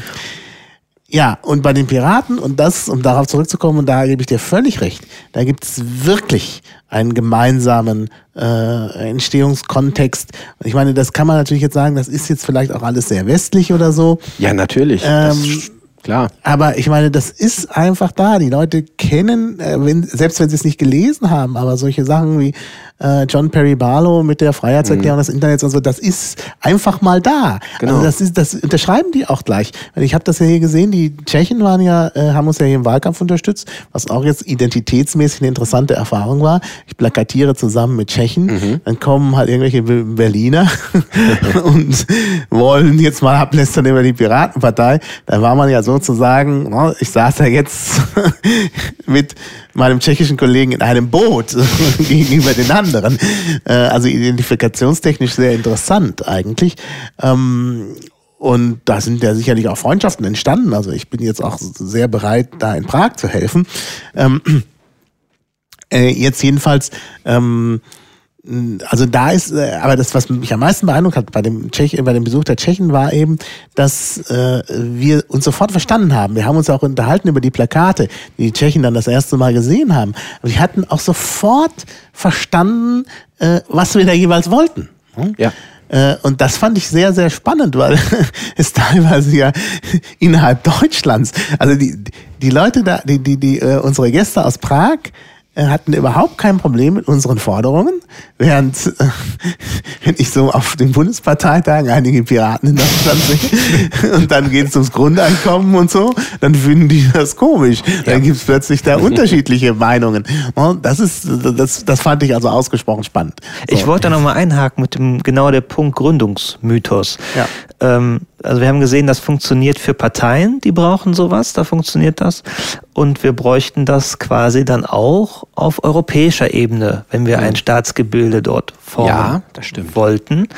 Und äh, Martin, hattest du gerade darauf hingewiesen, es gab mal diese Arbeiterbewegung, ne, wo sich alle äh, zu einem Ziel versammelt haben. Und ich glaube, wir sind im Moment an einem Punkt, wo sich wieder so eine Konstellation ergeben könnte.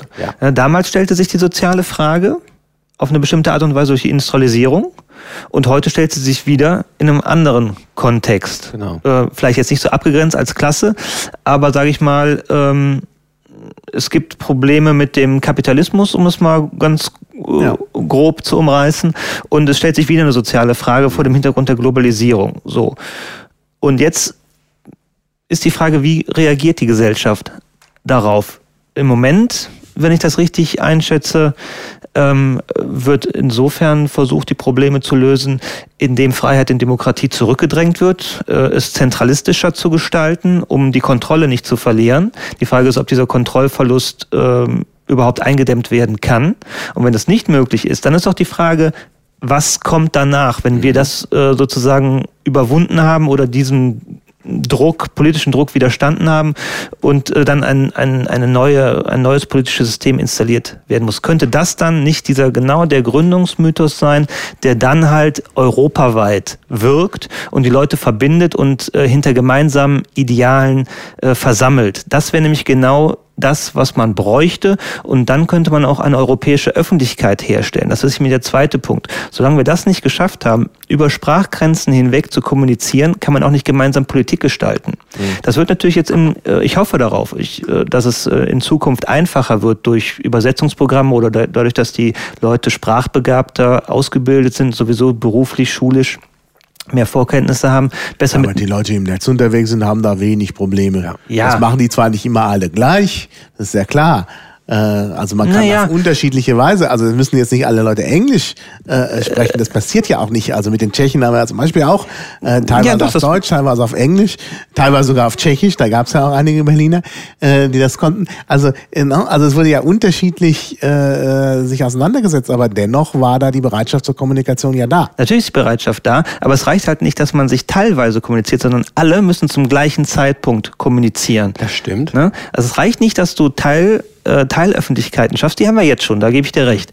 Aber ich sag mal, an meinem Beispiel, ich kommuniziere hauptsächlich im deutschsprachigen Raum und noch im englischen Raum. Richtung Frankreich, obwohl es da zum Beispiel auch sehr couragierte Piraten gibt, oder in äh, Katalonien haben wir eine ganz tolle Piratenpartei. Mhm. Ähm, ja. Mit denen kann ich äh, auf Englisch kommunizieren. Mit Frankreich, das läuft nicht so, nicht so gut. Also da merkt man, obwohl da der Wille ist und wir die Mittel haben, aber wenn man jetzt mal offen und ehrlich ist, klar, man tweetet schon mal das eine oder retweetet auch das eine oder andere, aber dass wir da sind, an dem Punkt sind, dass wir da tatsächlich gemeinsam diskutieren, ja, man müsste ja dann auch zu dem Punkt kommen, dass man zum Beispiel eine gemeinsame europäische Regierung angreifen kann oder da äh, Punkte äh, diskutiert und sagt, wir haben aber die und die politischen Forderungen und sich dahinter versammelt. Das geht halt nur, wenn man ständig in so einem Austauschprozess drin ist und da braucht man eine gesamteuropäische Öffentlichkeit. Und äh, da müssen wir halt hinkommen, dass es bei uns Piraten schon überdurchschnittlich gut klappt, ist unbenommen. Und ich bin da auch stolz drauf, dass wir sozusagen da die Speerspitze sind. Aber das reicht halt nicht nur, dass es so eine relativ kleine Partei hinbekommt wie wir. Es müsste halt tatsächlich in der Gesamtgesellschaft so laufen. Wenn wir an dem Punkt sind, äh, hätte ich auch überhaupt kein Problem damit zu sagen, jetzt können wir auch Richtung gemeinsamer Verfassung, wie auch immer die dann ausgestaltet ist, gemeinsame Regierung äh, argumentieren und darauf hin, hinarbeiten. Aber jetzt zum Beispiel der Vorschlag, wir brauchen jetzt eine europäische Wirtschaftsregierung, ja, ähm, wie soll das denn bitte funktionieren? Kann ich mir überhaupt nicht vorstellen. Ja, man kann auch nicht über Detailfragen diskutieren, bevor man grundsätzlich äh, geklärt hat. Aber zur europäischen Öffentlichkeit. Kommunikation folgt ja auch immer der Notwendigkeit. Ja. Solange keine Notwendigkeit besteht, mich irgendwie mit anderen Leuten aus anderen Ländern mh, mm, zu unterhalten und eine gemeinsame Position zu finden, äh, werde ich das auch nicht tun. Und ich werde auch keine Anstrengung investieren in, in, in, in ähm, Möglichkeiten, das überhaupt zu tun, in, in Software, die übersetzt, in ja. äh, Leute, die übersetzen, in mich selber, äh, mich entsprechend ähm, so weit weiterzubilden, beispielsweise in meinem Englisch, dass ich da mithalten kann. Und, woran? Und die Notwendigkeit aber, die ist halt die, und da gebe ich dir völlig recht, die könnte jetzt entstehen. Und an der Stelle würde ich gerne mal ein, ein bisschen puzzeln. Ja. Oder möchtest du noch kurz was sagen? Ich äh, kurz ergänzen. Ähm, was wir da brauchen.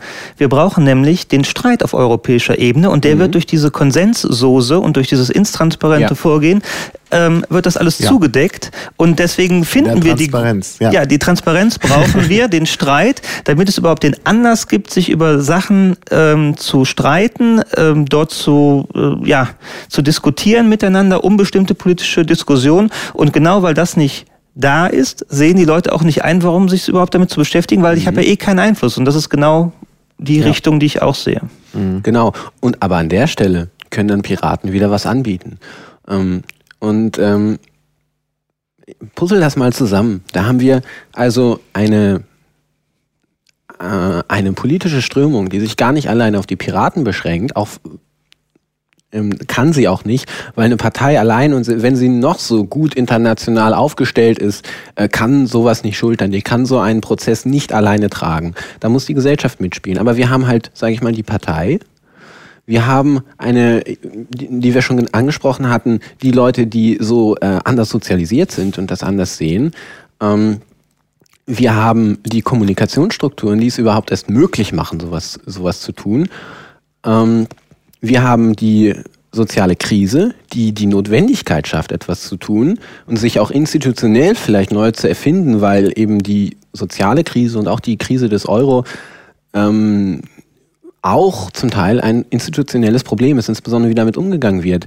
Ähm, und, und nochmal zurück zu dieser, dieser ähm, dieser anderen Sichtweise, das sieht man ja total gut an diesen Protestbewegungen. Ja. Und da geht es jetzt gar nicht darum, ob diese Protestbewegung was eine Ahnung hat oder nicht, aber alleine zu gucken, wie Real Democracy oder Occupy Wall Street halt dieses Konzept von Nationalstaaten total ignoriert und einfach von Land zu Land springt, einfach ja. dahin, wo diese Notwendigkeit ist und genau da aus diesem selben Geist, aus dem selben Moment heraus wieder neu entsteht, ist genau eben ein, ein Zeichen dafür, dass ähm, da eine andere Identität und ein anderer Moment, ein Gründungsmoment da ist. So, und jetzt addiert das nochmal, ähm, damit zu sagen, naja, wir haben auch ein äh, strukturelles Problem ist auch, wir haben halt so Einheiten, die wir irgendwie organisieren. Ein Staat, eine Gemeinde oder so, mit irgendwelchen Organisationsstrukturen, die hierarchisch sind. Und haben das Problem, je weiter wir dieses immer größer machen und diese Hierarchien aufeinander aufbauen, desto äh, komplexer und undurchschaubarer und auch bürgerfern wird das Ganze. Mhm. Und jetzt haben wir also eine Kommunikationsstruktur, mit dem wir die Politik zu dem Bürger wieder nach Hause tragen können, direkt auf seinen Bildschirm. Und ähm, wenn du sowas nimmst wie beispielsweise Liquid Feedback, dass du ja einfach hochzonen kannst und sagen, gut, äh, wir haben das jetzt auf Landesebene, wir haben das auf Bundesebene, spricht ja überhaupt nichts dagegen, das auf eine europäische Ebene hochzuziehen. Und dann haben wir nämlich, zumindest in der Partei, das erste Mal überhaupt die Möglichkeit, dass man aus einer europäischen Sichtweise heraus Probleme und Lösungen äh, äh, finden kann. Und das hat es halt vorher nicht gegeben in dieser Form. Und wenn man das alles zusammenpuzzelt, diese einzelnen Aspekte, stellt sich die Frage, können wir daraus nicht was Tolles bauen? Also mir stellt sich diese Frage. Mhm. Können wir das nicht als Chance begreifen, ähm, da was draus zu schaffen? Das ist genau die Perspektive.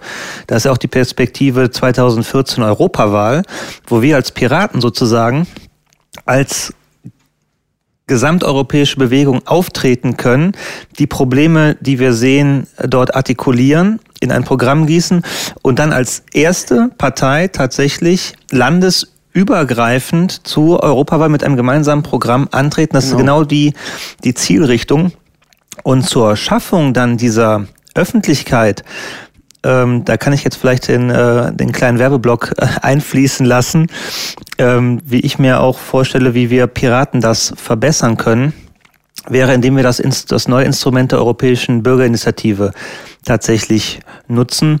Ähm, kurzer Ausflug ähm, mit dem Lissabon-Vertrag ähm, ist, ist die Möglichkeit geschaffen worden, dass man für äh, bestimmte politische Forderungen, die mit dem ähm, EU-Vertrag grundsätzlich im Einklang stehen müssen, ähm, Unterschriften zu sammeln, Unterstützer zu sammeln. Und zwar äh, europaweit müssen das eine Million sein. Da sind bestimmte Quoren erfordert. Was die Sache besonders interessant macht für Piraten ist, dass man äh, nicht nur per Unterschrift unterstützen kann, auf sondern Papier. auf Papier, genau, sondern äh, dass man das online tun kann und sich dort äh, online registrieren lassen kann. In Deutschland ist ja noch nicht mal die Angabe eines ähm, Ausweisdokuments vonnöten, in anderen Staaten schon. Ähm, was wir machen könnten, was ich mir wünschen würde, dass wir diese Möglichkeit tatsächlich offensiv nutzen, dass wir so einen Petitionsserver aufsetzen selber, äh, damit einmal dann Forderungen von uns Piraten artikulieren und dafür europaweit werben und damit auch Druck dann auf die Kommission auszuüben, weil die muss sich damit beschäftigen, die muss sich dazu positionieren. Ich stelle mir das wunderbar vor, wenn wir dann da Petitionen, äh, Bürgerinitiativen gegen ACTA formulieren oder gegen mhm. SWIFT oder ne, den ganzen Mist, äh, über den wir uns sonst auf, auf Twitter immer aufregen. Das können wir dann tatsächlich dann mal in positive ähm, äh, Handlungen ummünzen. Und was noch schöner ist, ähm, es wird nicht so viele Organisationen geben, die über eine solche Architektur verfügen, weil es ein gewisses Maß an finanziellen und technischen Ressourcen erfordert, so einen Server zu betreiben oder auch mehrere davon. Und dann könnte man hingehen und äh, diese Infrastruktur auch anderen Initiativen zur Verfügung stellen, Bürgerinitiativen aus ganz mhm. Europa. Mhm. Und könnte man sich sozusagen da als Makler von echter Demokratie, direkter Demokratie präsentieren und sagen, hier, ähm, kommt her mit euren Anliegen. Die dürfen natürlich jetzt nicht äh, konträr sein mit den sonstigen Anliegen der Piraten, aber ich denke mal, da ist ein weites Feld eröffnet von Bürgerinitiativen, die da auf uns zukommen könnten und wo man dann sozusagen ins Gespräch, in den Dialog eintreten kann, wo die dann auch sehen, hey, äh, da ist tatsächlich eine politische Bewegung, die tritt für auch für unsere Interessen ein oder zumindest, dass wir ein Mitspracherecht bekommen. Die meinen es mit demokratischer Beteiligung tatsächlich ernst. Und das wäre natürlich ein, hätte zwei Dinge zur Folge. Einmal wäre das ein enormer Imagegewinn auch für die anderen europäischen Piratenparteien, die noch längst mhm. nicht so weit sind wie die deutsche Piratenpartei, die im Moment halt äh, sehr populär ist und in der Öffentlichkeit präsent. Das gilt ja für die anderen Parteien nicht so in dem Maße. Mhm. Und was ich noch eigentlich viel schöner finde, die Zusammenarbeit äh, innerhalb oder äh, unter den Piratenparteien in Europa wird extrem gestärkt und da findet dann ein weiteres Zusammenwachsen statt, was auch nochmal im Hinblick auf die Europawahl 2014, denke ich mal, sehr wichtig ist. Ist ja schon sehr bald. Da müsste man sich jetzt wirklich mhm. anstrengen, das jetzt hinzukriegen.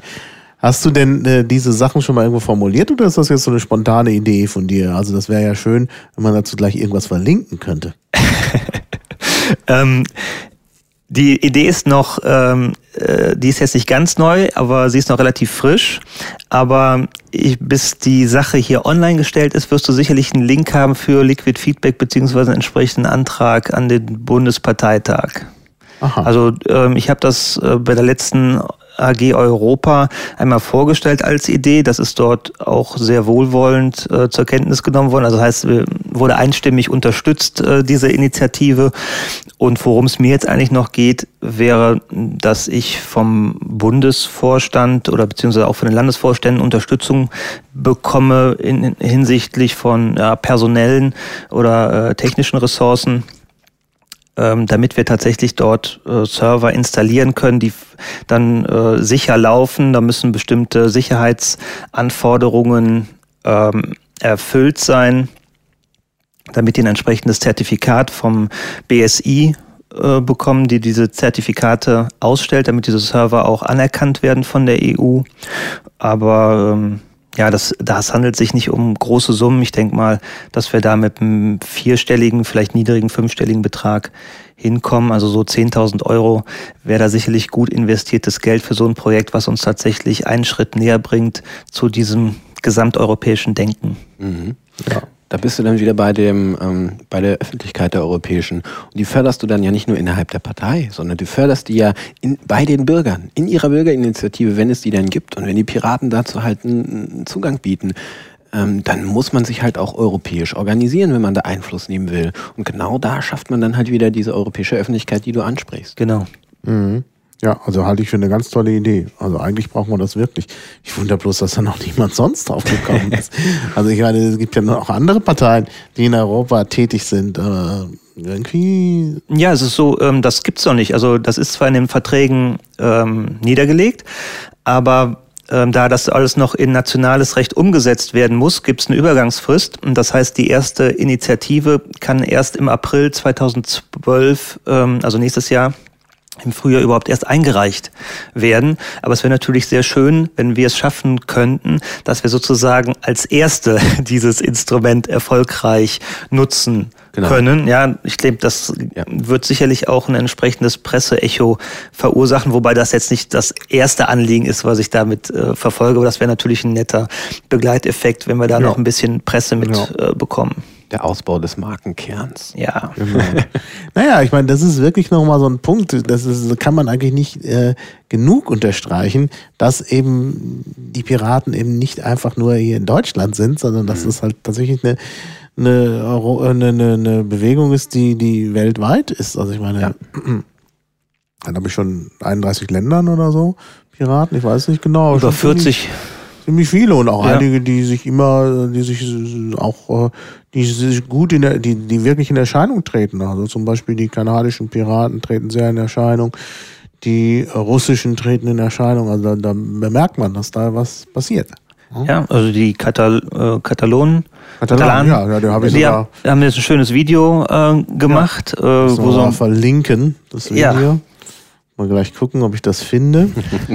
Äh, ja, gut, aber äh, genau. Also da tut sich was durchaus. Ich, ja sogar, ich bin in Barcelona gewesen mit äh, Studenten, also wir, nicht in, wir waren in Katalonien. Und an einem Tag waren wir in Barcelona. Und äh, bin ich so die Straße lang gegangen am Abend und da kam mir plötzlich einer entgegen mit einem riesen Piratenlogo auf dem T-Shirt. haben wir natürlich gleich angesprochen. Dem kann man auch sofort vertrauen und ihn um einen Schlafplatz fragen oder was zu ja, essen. ich war ja untergebracht. Nein, ich brauchte auch nichts zu essen. Also.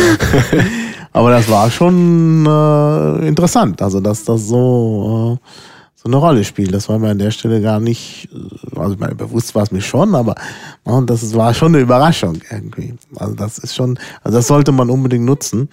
Äh, denn wie gesagt, die, die ökologische Bewegung ist ein bisschen noch, äh, die ist äh, heterogener und äh, ja, da gibt es wahrscheinlich, also nicht, da gibt es nicht so leicht so eine äh, vergleichbare Struktur, obwohl da auch was ist. Also die können auch über, äh, miteinander zusammenarbeiten. Und was du vorhin gesagt hast, das ist jetzt wieder so ein, ähm, ja, gesellschaftlichen Gegensatz gibt, äh, würde natürlich dazu führen, dass auch die, es zu einem Comeback für äh, den Sozialismus kommt. Und ich meine, ja, Banker gegen andere hat natürlich irgendwas mit Sozialismus zu tun. Ja, ja, natürlich. Also die werden sich vielleicht auch tatsächlich äh, wieder äh, zusammentun und vielleicht dann äh, zusammenarbeiten.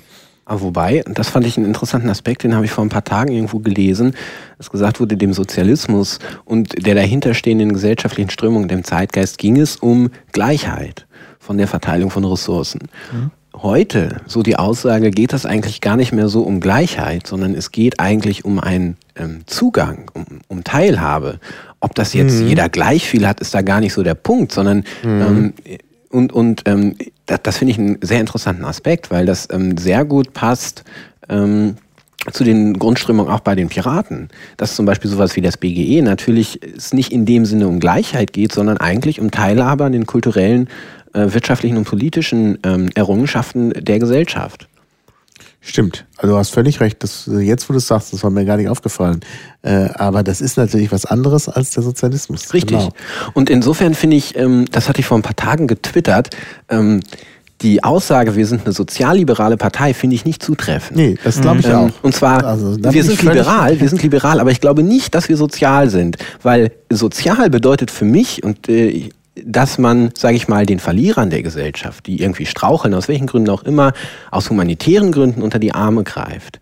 Während sowas wie Teilhabe ist ähm, nicht primär an den sozialen Aspekt nee. gekoppelt, sondern nee, eben an den Teilhabeaspekt. Insofern würde ich es eigentlich egalitär nennen, aber du siehst gerade so aus, als nee, nee, nee, nee. Äh, das, der Sprachwissenschaftler. nee, nee, das mit dem Humanitär äh, äh, zu helfen, äh, das ist noch was anderes. Also ich denke, da wird man nicht äh, vorbeikommen. Ich denke, das ist auch ein Aspekt bei den Piraten. Nee, nee, so ähm, habe ich das auch nicht gemeint, der, dass wir das nicht wollen, so war es nicht gemeint. Der Unterschied zwischen, äh, also, also im Grunde sozialistischen Ansätzen, den, mhm. der, den hast du vorher glaube ich, besser formuliert. Also der Punkt ist einfach wirklich, es geht nicht darum, dass alle gleich viel haben. Ja. Also diese, dieser Aspekt äh, der ja im Sozialismus schon eine Rolle spielt. Ne? Da sind ja irgendwie alle in der Gesellschaft gleich, also dieser schon ist klassenlos. Mhm. Das ist auf keinen Fall äh, eine Idee der Piraten. Also das, äh, das soll nicht passieren. Äh, aber eben, es soll halt, äh, also jeder soll teilhaben können. Und Richtig. das bedeutet natürlich auch, dass wenn jemand aus sozialen Gründen das nicht kann, dann muss der natürlich so gestützt werden, dass er dann auch teilhaben kann. Aber ja, nicht aber. Das, das soziale also, Stützen äh, geht doch eigentlich nicht um Teilhabe, sondern es geht darum, dass jemand irgendwo wohnen kann, was zu essen hat und so weiter. Aber, aber das braucht er, um teilhaben zu können. Ja, also, ja, aber nicht, da, das stimmt. Das stimmt, aber wie, also, also äh, um Teilhabe geht darüber hinaus. Ähm, und das ja, siehst ja. du ja am BGR ja, beispielsweise, dass man sich nicht am, am, am äh, Existenzminimum festmacht, sondern am Sozio soziokulturellen äh, äh, Punkt. Ja, ja, klar. So. Und insofern würde ich sagen, ist sozial eine Stufe tiefer. Und wo es bei den Piraten halt eher darum geht, und das Soziale gar nicht ausklammern. Ich will nicht sagen, so Piraten sind dafür, dass die Leute auf den Straßen verhungern oder so. So war das gar nicht gemeint. Sondern es geht eigentlich eine Stufe weiter zu sagen, es geht um Teilhabe. Und dann äh, passt der Begriff des Sozialen für mich nicht mehr so richtig, mhm. sondern eigentlich ist es eher so ein egalitärer Ansatz. Naja. Und, und insofern würde ich sagen, sind wir nicht sozial-liberal, sondern ja. eher so liberal-egalitär. Wobei egalitär auch äh, irreführend. Die, ja, die Frage ist halt in Zukunft, ähm, das wird sich halt nicht mehr so am Besitz festmachen, ja. sondern die Fragen der Zukunft, ja, werden auf anderen Feldern entschieden und äh, mhm. da müssen sozusagen diese Grundbedürfnisse gedeckt sein, ja, das mhm. Materielle, das ist klar, aber wir machen uns ja sozusagen noch Gedanken darüber hinaus, ja. was die meisten anderen Parteien, ja. soweit ich es sehe, halt bislang nicht ja. so begriffen haben. Ja, der Zugang ist halt der Zugang, wichtig. genau, genau, das ist halt wirklich der der wichtige Punkt.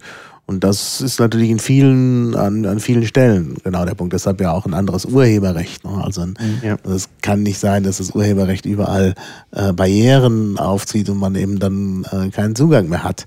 Und das ist, glaube ich, äh, ein Punkt. Es geht ja bei den Piraten entgegen der, äh, der Meinung von Piratenkritikern nicht darum, dass jetzt plötzlich alles umsonst ist. Ja, es ist, äh, es ist ja auch kostenloser Nahverkehr. Nee, es ist ja gerade nicht genau, eben. Nahverkehr. Und das, das ist, ist glaube ich, schon ein ganz wichtiger Punkt. Ja. Ja, auf meiner Liste habe ich noch äh, was, nämlich, äh, also ich wollte ja das mit, der, mit dem Bürgerinitiativen-Server relativ zum Schluss haben, aber jetzt kam es gerade, passte auch gut. Ähm, ich habe hier noch den Punkt, äh, rettet die Würde der Demokratie, Habermas Artikel in der FAZ, den ich noch verlinken muss, wenn ich ihn denn mal gefunden habe. Oder auch der Artikel von Frank Schirmacher, äh, Demokratie als Ramsch, den ich ja auch äh, gleich schon getwittert hatte, ähm, weil er, glaube ich, äh, wirklich ein also wirklich einen Punkt auf, äh, auf, einen wichtigen, auf einen wichtigen Aspekt legt. Und vielleicht können wir noch ein bisschen darüber sprechen. Also wie gesagt, den Habermas-Artikel habe ich jetzt noch nicht gelesen. Das, äh, äh das hole ich dann noch nach. Ähm, aber wie gesagt, bei, bei Schiermacher, ich fand das also wirklich sehr gut, dass er halt hier nochmal darauf hinweist, dass es natürlich schon in Europa nicht nur äh, um Wirtschaft geht und dass es auch nicht sein kann, dass die Wirtschaft sozusagen den, äh, ähm, den Ton angibt und letztlich äh, äh alles andere sich der unterzuordnen hat, sondern es geht natürlich um Teilhabe, Bürgerrechte, Demokratie. Mhm. Ich denke, das ist ein ganz, ganz wichtiger Aspekt. Ja, und genau an diesem Problem, um, um da jetzt auch nochmal ganz elegant einen Werbeblock einzuschneiden, an, an diesem Punkt, an was Habermas oder auch äh, Schirmacher da anspricht, sind ja eigentlich Grundsatzfragen. Mhm. Es geht da ja gar nicht um Details, sondern es geht grundsätzlich darum, wie wir uns ähm, als Gesellschaft eigentlich überhaupt organisieren wollen, wo wir hinwollen. Mhm. Ähm, und dass wir vielleicht da, wo wir gerade sind, jedenfalls nicht bleiben wollen, weil das ähm, so langsam evident nicht mehr wünschenswert ist, um es mal so zu formulieren. Mhm. Und ähm, an, an, der Stelle im Werbeblock, äh, die Initiative Piratenappell pro Europa ähm, ist auch ein Resultat aus Potsdam.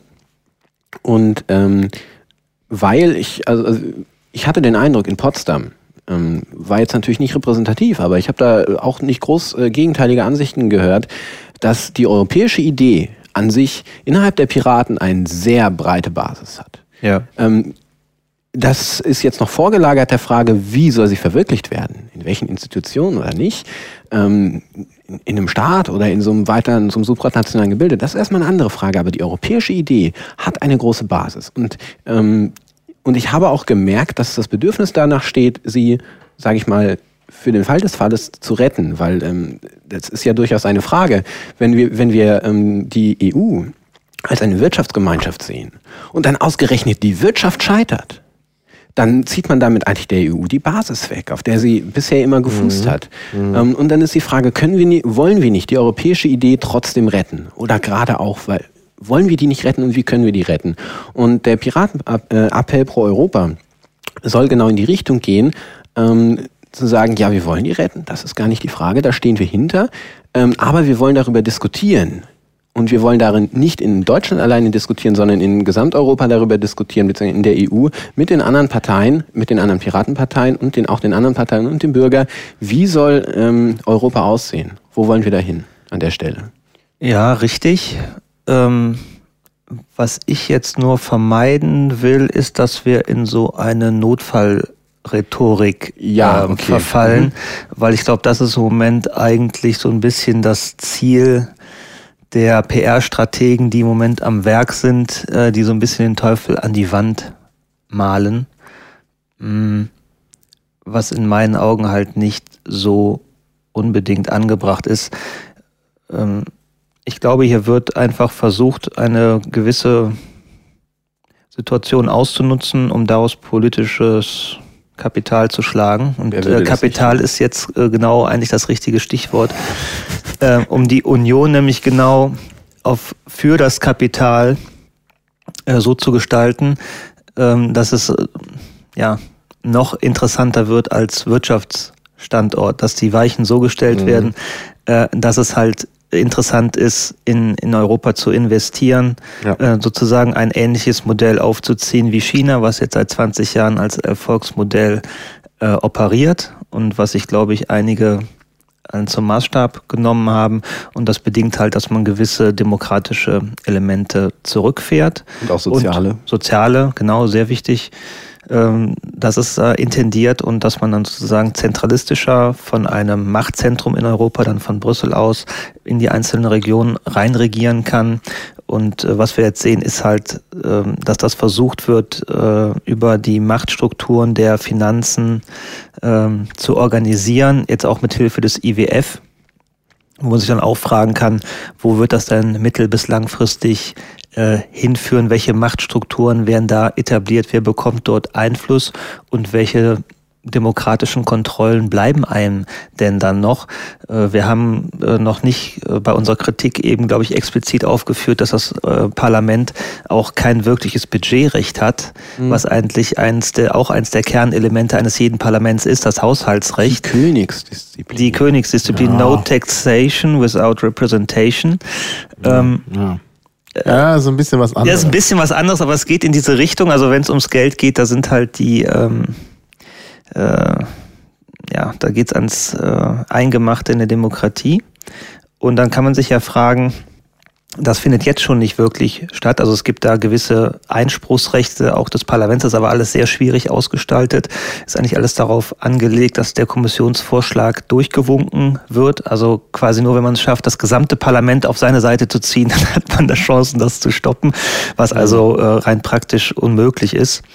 Mhm. Ähm, wenn es jetzt so weitergeht, dass die äh, Haushaltsrechte auch noch der nationalen Parlamente jetzt ausradiert werden, indem äh, die ganze Verteilungsmasse, äh, ja, keine, gar keine Verteilungsmasse mehr da ist, weil alles schon vorher ähm, verteilt wurde, ähm, dann kann man sich schon fragen, okay, wo, wo, soll, das, wo soll das hinführen?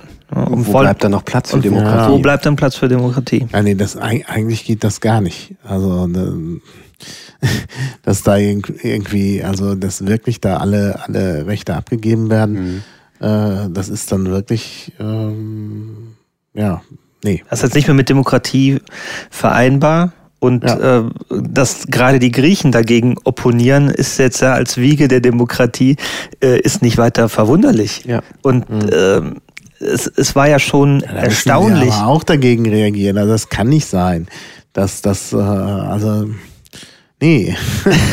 also, dass da irgendwelche äh, äh Technokraten dann, also ist, Europa ist irgendwie schon technokratisch genug.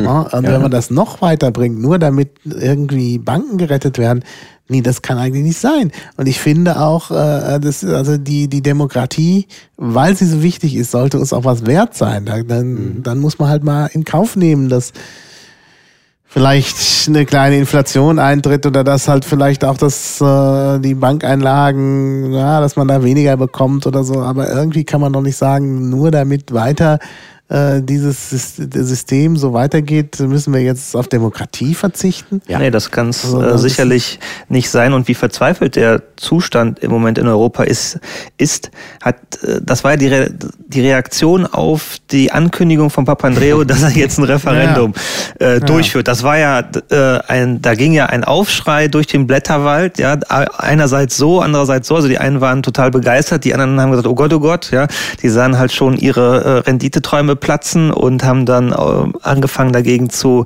zu wettern. Was, fängt, was fällt dem jetzt ein? Ja, da hat er doch äh, vorher quasi äh, sich schon geeinigt und da hat man ihm großzügig Hilfen angeboten. Jetzt schlägt er diese Hilfen aus der Hand, also beißt die Hand, die ihn füttern will. Ja, was, was fällt ihm überhaupt ein? Dabei wäre es nämlich äh, schon berechtigt die Frage, ob die Griechen sich denn diesem damit verbundenen Spardiktat äh, fügen wollen, Natürlich. weil ihnen selber kommen diese Hilfen ja gar nicht zugute, sondern wie gesagt irgendwelchen anonymen Gläubigern, die irgendwo im Ausland meistens sitzen und ähm, ja, und dass er dann wieder zurückrudern musste, zeigt eigentlich, ist eigentlich eine sehr schöne Fieberkurve äh, unserer Demokratie. Äh, mit der ist es nämlich dann scheinbar nicht so weit her, wenn man solche äh, direktdemokratischen Elemente nicht mehr zu, jemandem zumuten will, weil es sozusagen direkt äh, das System in Frage stellen könnte. Richtig. Und also das ist aber auch so ein unglaubliches Trauerspiel. Also das hat das dass man nicht nur sagt, hm, na, der hat jetzt irgendwie, äh, fährt einen anderen Kurs, als wir uns das gedacht haben. Nein, dass das Argument kommt, der kann doch nicht das Volk befragen. Das macht die Märkte nervös und ähm, naja. äh, überhaupt gefährdet das das Ganze. Ähm, da steckt, also da steckt so viel ähm, Abkehr vom Grundgedanken überhaupt der Demokratie hinter. Ja. Ähm, das ist eigentlich das, was mich viel mehr schockiert hat, als dass das so ein bisschen ja. hin und her gerudere ist. Hin und her gerudere ist in der Politik immer. Diese Reaktion der Öffentlichkeit in der Politik, ja. das war, und ich mhm. glaube, das hat auch Schirmacher und, und, genau. und letztlich damit das hat im, mich im auch Kern geärgert. Deshalb hat mich ja der, der Schirmacher-Artikel so äh, positiv begeistert, weil er eben genau meine Position vertreten hat. Ich habe sofort gedacht, das ist, was sagen die Leute ja. denn da? Und was sagen die Politiker da, dass, dass man jetzt irgendwie Demokratie nicht mehr machen darf, weil das die Märkte unruhig macht? Das, das geht einfach nicht. Also man hat ja tatsächlich den Eindruck, dass es auch gerade äh, unsere Regierung, also die Merkel-Regierung, ähm, sehr, äh, also so eine Politik macht, die so gestaltet wird, zumindest in der Kommunikation, dass halt die Märkte, die Märkte, mhm. das ist auch wieder so ein blödes Wort, dass halt irgendwie ähm, ähm, das passt zu den Erwartungen, die halt in der Wirtschaft Richtig. Aber du siehst das ja auch bei uns, ne? Also es ist ja nicht nur Griechenland, sondern auch bei uns natürlich, dass diese ganze äh, europäische ähm, Rettungsgeschichte immer wieder versucht wird, am Parlament vorbeizuschleusen, in irgendwelchen komischen Mini-Ausschüssen dann äh, abzuhandeln und das Parlament, äh, und dabei geht es ja gar nicht nur um das Volk jetzt, sondern alle schon das Parlament überhaupt nicht mehr zu fragen mhm. und zu glauben, das wäre okay. Ja. Ja, ja. Ja. Es ist äh, diese Drohkulisse, die da gebraucht wird, um wieder dieses Mantra von der Alternativlosigkeit ja. durchzudrücken. Wir mhm. haben ja keine andere Chance. Die Märkte zwingen uns dazu. Was für ein Quatsch, ja. Mhm. Also mhm. ähm, das ist wieder ähm, diese ja. Frage. Äh, Primat der Politik oder Primat der Wirtschaft? Und äh, ich denke, die Antwort auf, äh, auf die Frage muss klar sein. Also wir können uns nicht das Heft des Handelns aus der Hand nehmen lassen. Und äh, da sind wir als Piraten halt gefragt. Und wir müssen da ganz klar in meinen Augen äh, dagegenhalten und Position beziehen, dass wir da nicht mitmachen bei Richtig. solchen Ausverkäufen der Demokratie. Ja, was dabei auch, auch fehlt, ähm, überhaupt gedanklich, ähm, bei Demokratie geht es ja gar nicht jetzt darum, sag ich mal, die beste Entscheidung zu treffen. Das mhm. ist ja an sich gar nicht erstmal der Anspruch. Du kannst bestimmt an vielen Stellen kritisieren, dass eine Demokratie nicht die beste Entscheidung trifft. Denn darum geht es ja auch gar nicht. Und selbst wenn es also so wäre, was ich nicht beurteilen kann und auch nicht beurteilen will, ähm, dass äh, äh, der Kurs, den die Politik gegenwärtig in der Eurokrise fährt, total richtig ist. Nehmen wir mal an, er wäre objektiv total richtig, mhm. kollidiert jetzt mit dem demokratischen Interesse ähm, dann zu sagen, ja, dann, dann schieben wir die Demokratie weg, weil es bringt die falsche Lösung, verkennt, dass Demokratie nicht nur darum geht, äh, eine Lösung zu finden, die möglichst gut ist, sondern dass sie natürlich auch eine elementare Befriedungsfunktion in der Gesellschaft hat. Mhm. Denn dadurch, dass ich sage, gut, das ist jetzt nicht meine Position, Warum soll ich mich da unterordnen? Gibt die Demokratie die Antwort, du sollst dich da unterordnen, weil du das Grundprinzip akzeptierst, nämlich dass die Mehrheit irgendwie Regeln macht. Und du gehörst vielleicht heute zur Minderheit und es ist nicht die Regel, die du gewollt hast, aber morgen kannst du wieder zur Mehrheit ge äh, gehören. Und insofern bist du an dieser Entscheidung beteiligt und auch wenn du die Entscheidung selber nicht für richtig hältst, hältst du das Zustandekommen für richtig und ordnest dich ihr deshalb unter. Und wenn man das untergräbt, dann äh, verschwindet auch diese Befriedungsfunktion. Das ist äh, quasi die Frage nach der Legitimität durch Prozesse, durch ordnungsgemäße ja. Prozesse und durch Beteiligung, auch wenn, sage ich mal, vom Output her die Legitimität nicht da ist, weil es vielleicht ein falsches oder nicht mhm. gewolltes Ergebnis bringt, aber man trägt das System trotzdem mit, weil halt ähm, auf der Ebene der Beteiligung, dass man sich durch Wahlen beteiligen kann und dann auch durch, durch transparente, gerechte Prozesse ähm, man sieht, okay, äh, das ist zumindest ordnungsgemäß abgelaufen, dass man sich trotzdem noch mit der Entscheidung anfreunden kann, auch wenn sie einem selber nicht gefällt. Und das ist eigentlich das, was eine Demokratie oder überhaupt ein, ein Staatssystem auszeichnet, dass die ähm, dass die Achtung des Systems nicht davon abhängt, dass es einem selber Vorteile Richtig, unbedingt ja. bringt,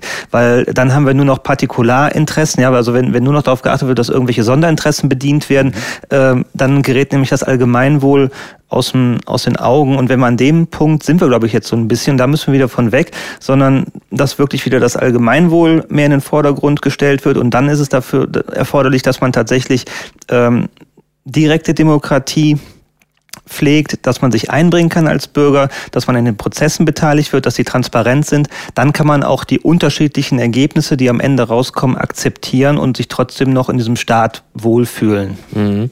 Ja, ja, also ich denke, wichtig ist auch, dass nicht immer nur, also du hast es vorhin so dargestellt, dass man sich immer der Mehrheit unterordnen muss. Das ist ja eigentlich gar nicht so. Äh, die Demokratie funktioniert ja so, dass eben auch äh, Minderheitenschutz ja, da natürlich. ist, dass die, dass man auch als Minderheit immer zu Wort kommen kann und dass eben äh, die Mehrheiten immer wechseln. Also ja. Das eben dadurch, das hast du, das letzte hast du gesagt. okay. Also ich denke, das ist auch nochmal ein wichtiger Punkt. Also wenn, wenn du halt immer nur überstimmt wirst und immer in der Minderheit bist, dann entsteht natürlich Frustration. Das dann, ist sicher richtig. Äh, äh, bricht das System. Aber davor schützt sich der Minderheitenschutz ja letztlich auch nicht. Ne? Also der, der, Minderheitenschutz soll dich ja davor schützen, vor quasi einer Diktatur der Mehrheit. Ja. Die sagt, ja, dann, das ist so eine kleine Gruppe, ist doch sinnvoll, wenn wir die jetzt einfach mal ausnutzen, weil wir können das als Mehrheit ja beschließen. Mhm. Ähm, es garantiert dir aber natürlich nicht, dass keine Entscheidungen kommen, die dir missfallen. Ne? Mhm. Es gibt dir die Möglichkeit, was dazu genau. zu sagen, ja, ja, eine Position ja, dazu zu beziehen und vielleicht auch extreme Auswirkungen, beispielsweise an den Grundrechten, die ja auch Minderheitenschutz garantieren, genau. äh, damit abzuwehren. Aber ähm, naja, wenn es ja. mir zu bunt wird, dir zu bunt dann habe genau. ich ja eben aufgrund der Gewaltenteilung auch die Möglichkeit, möglicherweise meine Rechte durchzusetzen, ja. ne, wenn es sich halt um Grundrechte handelt und so, dann, dann kann ich halt hergehen und sagen, Moment, das, das sehe ich aber, das sagt die Verfassung aber anders. Äh, in, in, Bayern müssen die Minderheiten ja auch sehr, äh, sehr zurückhaltend sein und äh, äh, ja. Naja, wenn der Staat nicht alles regelt, kann, kommt auch die, kommt auch die Minderheit äh, zurecht. Das ist ja auch wichtig, dass der, der no, wenn der Staat nicht zu äh, Stimmt, stark wird, dann ist es auch nicht so schlimm. Ja. Ja. Und dann kann man auch als Minderheit. Äh, da ist auch mehr Platz für individuelle ja. Agreements. Genau. Ja, ja.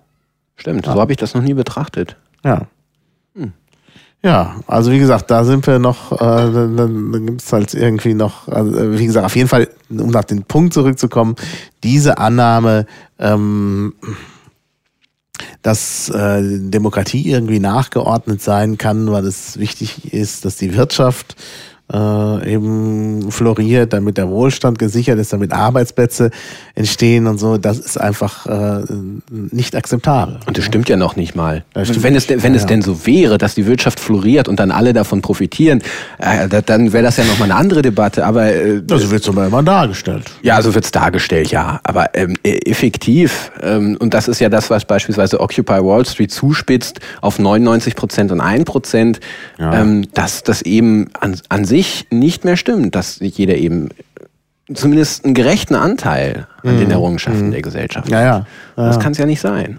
Ja, ja. Und ja. da muss man dann eben tätig werden, ja. Ja, ähm, das Kind ist in den Brunnen gefallen und ähm, das muss man jetzt einfach akzeptieren und die Rettung in Anführungszeichen, die wird so so oder so schmerzvoll. Ja, also man mhm. wird jetzt einen, einen, einen wirtschaftlichen Rückgang nicht vermeiden können, egal welchen Weg man einschlägt. Es geht jetzt nur darum, wer die Zeche zu bezahlen hat. Die ist entstanden. Mhm. Und ähm, es wird jetzt keinen Weg geben, der jetzt alle zufriedenstellt und wo es jetzt äh, sofort wieder nach oben geht. Es wird jetzt so oder so ähm, eine, eine gewisse wirtschaftliche Depression geben. Äh, für, für die Griechen. Und es, die haben die ja schon. Die, die Frage ist, wer, ja. wer bezahlt es? Ja? Bezahlen es Gläubiger oder bezahlt es der Steuerzahler? Mhm. Und äh, die Griechen haben sich ganz klar gesagt, wir sind doch nicht blöd, wir zahlen doch jetzt nicht äh, mit unseren Steuergeldern irgendwelche Gläubiger aus, die meinten, hier noch ähm, hochverzinsliche Anleihen kaufen zu wollen. Ne? Mhm. Das ist deren Risiko und die sollen Richtig. das tragen. So. Mhm. Ja, auf der anderen Seite äh, hat Griechenland diese Anleihen verkauft. Also, Ja, aber Staatspleiten gibt es nun in der äh, ja. Geschichte en masse. Das ist jetzt kein ja. neues Phänomen. Ja, äh, Argentinien ist ist pleite gegangen, Russland ist pleite gegangen. Euroraum. Da kann man jetzt nicht sagen, Griechenland geht mal schnell pleite, weil halt äh, da die Finanzvernetzung ist. Denn die haben halt den Euro. Ja gut, aber die äh, argentinischen und ja, russischen Staatsanleihen, die lagen auch bei Banken. Ja, und die ja, hatten, ja. glaube ich, ich weiß nicht, müsste man jetzt mal gucken, wie das mit vom Volumen her ist. Aber Griechenland hat zwei oder drei Prozent der Wirtschaftsleistungen in der Eurozone. Ist jetzt nicht so das wirtschaftliche Schwergewicht. Mhm. Mhm. Ja, ja, das stimmt schon. Also da kann man eventuell äh, was machen, aber dennoch ist es halt so, dass, dass der Euro, äh, also bei der, bei der Staatsplatte in Argentinien haben es ja gesehen, da ist halt erstmal die Währung äh, komplett abgewertet worden. Mhm, äh, und das kannst du halt in Griechenland so nicht machen. Das wäre dann die Option, den Griechen zu sagen, okay, ähm, macht wieder eine, äh, eine Drachme, das, wenn ihr das wollt. Also es wäre eine, eine Option für, für die Griechen, um sich wieder Wettbewerbsvorteile zu schaffen, um dann auch ähm, besser wieder zu exporti exportieren zu können. Was ist ja das Grundproblem, mhm. was da äh, dieser ganzen Krise zugrunde liegt. Mhm. Ähm, ich wäre auch dagegen, sie rauszudrängen, aber ähm, es wäre sicherlich eine, eine Möglichkeit, um dieser Krise zu begegnen mit der Option dann auch, wenn ihr euch wieder stabilisiert habt und die Kriterien tatsächlich erfüllt, äh, dass man äh, ihnen wieder den Weg eröffnet, äh, dem Euro wieder beizuwohnen. Mhm. Richtig. Und, und sie natürlich in dem Moment, wo sie, sage ich mal, den harten Schnitt machen, natürlich auch zu unterstützen. Ja, dass also, das Geld, was jetzt an die Gläubiger genau. geht, kann man ja dann in Infrastrukturmaßnahmen oder wie auch immer den Griechen direkt zur Verfügung stellen, sodass es auch tatsächlich bei den Leuten ankommt. Richtig. Das wäre dann ja, der. Kann man nicht vielleicht bei, also ich meine, äh, also es geht ja jetzt auch nicht äh, darum, so eine komplette, äh, so einen kompletten Staatsbankrott zu machen, sondern man kann ja in der Tat eine Entschuldung machen, indem eben halt alle etwas verzichten auf. Äh ja, und, und das ist ja interessant, ähm, weil das fand, das fand ich ja wirklich spannend, dass ähm, gesagt wird, wir machen einen Schuldenschnitt, wo die Banken immer gesagt haben, uh, nee, machen wir nicht mit beim Schuldenschnitt, geht nicht.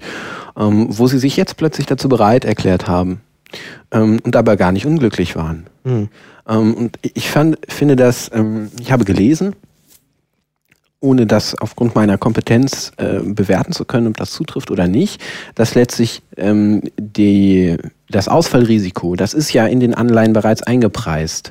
Mit anderen Worten, wenn ja. du glaubst, äh, ja, Griechenland geht pleite, dann sinkt eben diese Anleihe im Wert. Und wenn die jetzt um 60, 70 Prozent im Wert gesunken ist, ähm, und du dann sagst und zu den Banken hingehst und sagst, so, so wie ähm, das Merkel dann ausgehandelt hat, ja, wir machen einen Schuldenschnitt von 50 Prozent und wandeln, äh, wir nehmen also eure Anleihen, die ihr jetzt habt, und wandeln die in etwas anderes um zu 50 Prozent des Wertes. Ja, ja. Das ist kein Schuldenschnitt, das ist ein Geschenk an die Banken. Ein Geschenk, das stimmt, weil sie weil ihre Anleihen schon längst weniger, weniger wert sind. sind. Ja, ja, genau. Und deshalb machen die da auch mit und deshalb ist, sind beispielsweise die, die Börsenkursen der Banken dann nicht eingebrochen. Wieder eine, eine, eine Bankenstützaktion. Ja, richtig.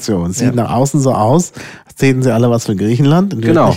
Und Merkel hätte sich durchgesetzt gegenüber den Banken. Mhm. Naja, in Wirklichkeit wird halt kein, ich meine, das wird Merkel ja auch wissen, so ganz so nee, nee, natürlich. ja nicht sein, Klar. weil sie ja auch Berater hat. No? Ne? Also, das ist also, keine Frage. Ja. Und das ist eigentlich nicht schön, dass die Banken halt schon wieder äh, die Regeln machen. Ja, die Regeln machen und profitieren. Das ja. ist äh, ganz schlecht eigentlich. Ja. Ja. Hm. Ja, ähm, was folgt daraus? Also es gibt jetzt Anträge, die auch ins Liquid Feedback kommen. Einen hast du schon erwähnt. Es gibt welche, die sind schon im Liquid Feedback, wie zum Beispiel der Appell. Genau, der ist gestern gestartet zur Abstimmung. Ja, ich habe auch schon abgestimmt. Sehr gut. also ich war dafür. Und äh, ähm, ach, ich wollte noch gucken, wie lange der noch zur Abstimmung steht. Sechs Aber, Tage. Ja, das ist kurz. Wir ja. werden dann erst rauskommen, wenn äh, ja, und äh, was gibt's noch für Anträge? Gibt es, also ich hatte einen anderen Antrag noch drin gehabt, ähm, der im Wesentlichen auf, auf einem Antrag, glaube ich, von Hans Carlos aufbaute. Ich bin mir da nicht ganz sicher. Ich sage das mal unter Vorzeichen, bin mir da ganz, nicht ganz sicher, dass darum ging, wie wollen wir die EU äh, reformieren, institutionell. Und ähm, den hatte ich auch am Anfang vorgehabt, so durchzubringen, weil ich halt eine gewisse Vorstellung davon durchaus habe. Ähm, bin davon zurückgegangen und habe diesen Antrag auch zurückgezogen. Mhm. Ähm, einfach aus, aus dem Grund, man kann Europa nicht in Deutschland gestalten. Das geht nicht. Das mhm. geht auch aus historischen Gründen schon mal gar nicht. Ähm, und aus, aus, aus diesem Gedanken heraus ist dann ja auch letztlich der Appell entstanden, der eben nicht, ein, nicht ins Grundsatzprogramm schreibt, wir wollen das und das, sondern der sagt, wir wollen darüber diskutieren. Mhm. Und zwar nicht in Deutschland alleine, sondern in, mit den anderen Parteien zusammen. Und, und das ist dann der letzte Absatz, wir rufen auch dazu auf, die Infrastrukturen zu schaffen, um diesen, um überhaupt ähm, diese Diskussion zu machen und um da äh, valide Meinungsbilder rauskriegen zu können, wo wir überhaupt hinwollen. Ja. Mhm. Und äh, das ist, wendet sich dann eben erstmal an die anderen Piratenparteien. Und ähm, wenn, sage ich mal, der Parteitag sagt, ja, mit einer möglichst großen Mehrheit, genau das ist der Punkt, dann hat das halt in meinen Augen eine große Signalwirkung an die anderen Parteien. Ja, das ist genau der Weg, den ich da auch präferiere. Ähm, kommt auch in, in, ja, in der Diskussion, wenn man jetzt äh, bei PPI ist, in der Diskussion nie so besonders gut an, wenn man da als Deutsche mal vorprescht. Ja. Ähm, da muss man auch vorsichtig sein. Von daher ist eben die Vorgehensweise äh, wesentlich smarter, als wenn man davon äh, sozusagen schon bestimmte Vorschläge ja, oder Gedanken da schon proklamiert und sagt so, so, so sehen wir das und äh, guck mal jetzt, äh, wie er damit klarkommt, so ein bisschen. Auch wenn es ganz anders gemeint ist, aber man. Aber ja, auch zu Recht. Wir kommt- denken ja auch in unserem nationalen Rahmen. Es ist ja nicht so, dass das jetzt nur so eine, sage ich mal, eine Taktik wäre, sondern es ist ja auch so, wir denken in unserem nationalen Rahmen und Leute aus anderen Ländern, die werden ganz andere Aspekte damit Richtig. reinwerfen Ja, ja, und deshalb wollen wir dann ja auch zu einer europäischen Position kommen. Ja. Und dafür müssen wir diesen Diskussionsprozess machen. Sehr, sehr wichtig. Ja. Ähm, was dann noch an, an Vorschlägen sonst drin ist, äh, hat so ein bisschen was auch mit ähm, Vorschlägen zur Außenpolitik zu tun. Da hatten wir ja äh, grundsätzlich gesagt, dass wir uns da auch mehr Transparenz wünschen, dass mit offenen Karten gespielt wird. Oder mit offeneren. Ja, Ja, ja, nee, also Transparenz, das, das ist immer wieder. Also man, man, man hat, ich, äh, ich habe äh, inzwischen so ein bisschen das Gefühl, dass es, dass es, äh, dass ich mich monoton wiederhole. Ja. Aber irgendwie ist diese, das Transparenz ist irgendwie für so viele Aspekte sowas von ganz, ganz Ja. wichtig und leider im Moment im derzeitigen politischen System nicht richtig vorhanden. Ja, andere Regierungen machen das ja, dass sie ihre Außenpolitik äh, offen erklären, damit man sich darauf einstellen kann. Und äh, mit diesem Antrag, der ähm, äh, vom äh, Foti Amanatidis äh, stammt, dem äh, Koordinator der AG Europa und Außenpolitik, der fordert halt oder beinhaltet die Forderung, dass die Europäische Union ein Weißbuch vorlegen soll, wo sie halt ihre außenpolitischen Ziele erklärt, damit man dann auch mal weiß, äh, woran man woran man ist. Ist auch ähm, nochmal sozusagen als Pendant auch in der Außenpolitik so gestellt worden. Aber jetzt äh, zum Thema Europa wäre das dieser Antrag, der auch von der AG Europa, denke ich mal, unterstützt Ja, wird. definitiv. Ja. Da hatte er ja auch bei der Potsdamer Konferenz schon Ja, was zu gesagt. Das war Ja. Ja. plausibel. genau. Es gibt noch einen Antrag von ähm, Alexander Spieß, ähm, Rettung der Währungsunion, der ist relativ neu, habe ich jetzt Mhm. gerade rausgesucht.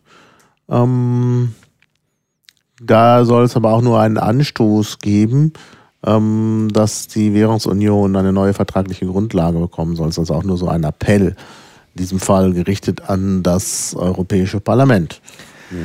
Ja, ähm, die Schwierigkeit dabei ist, dass man, das wird ja auch in der Diskussion öfters oft erwähnt, ähm, dass man eine gemeinsame Wirtschaftsregierung möchte. Also es ist jetzt nicht so, das äh, ist ja bislang auch schon so, dass wir äh, sagen, wir wollen die Wirtschaftspolitiken der Nationalstaaten koordinieren. Das ist ja eines der Hauptziele der EU gewesen. Ähm, jetzt will man ja scheinbar noch einen Schritt weitergehen. Und äh, mit dem also mit dem Ziel höchstwahrscheinlich, dass man mehr in die Souveränitätsrechte der einzelnen Staaten hineinregieren will. Und wir haben ja schon gesehen, das beißt sich mit unserem Anspruch von demokratischer Kontrolle und so weiter. Ja.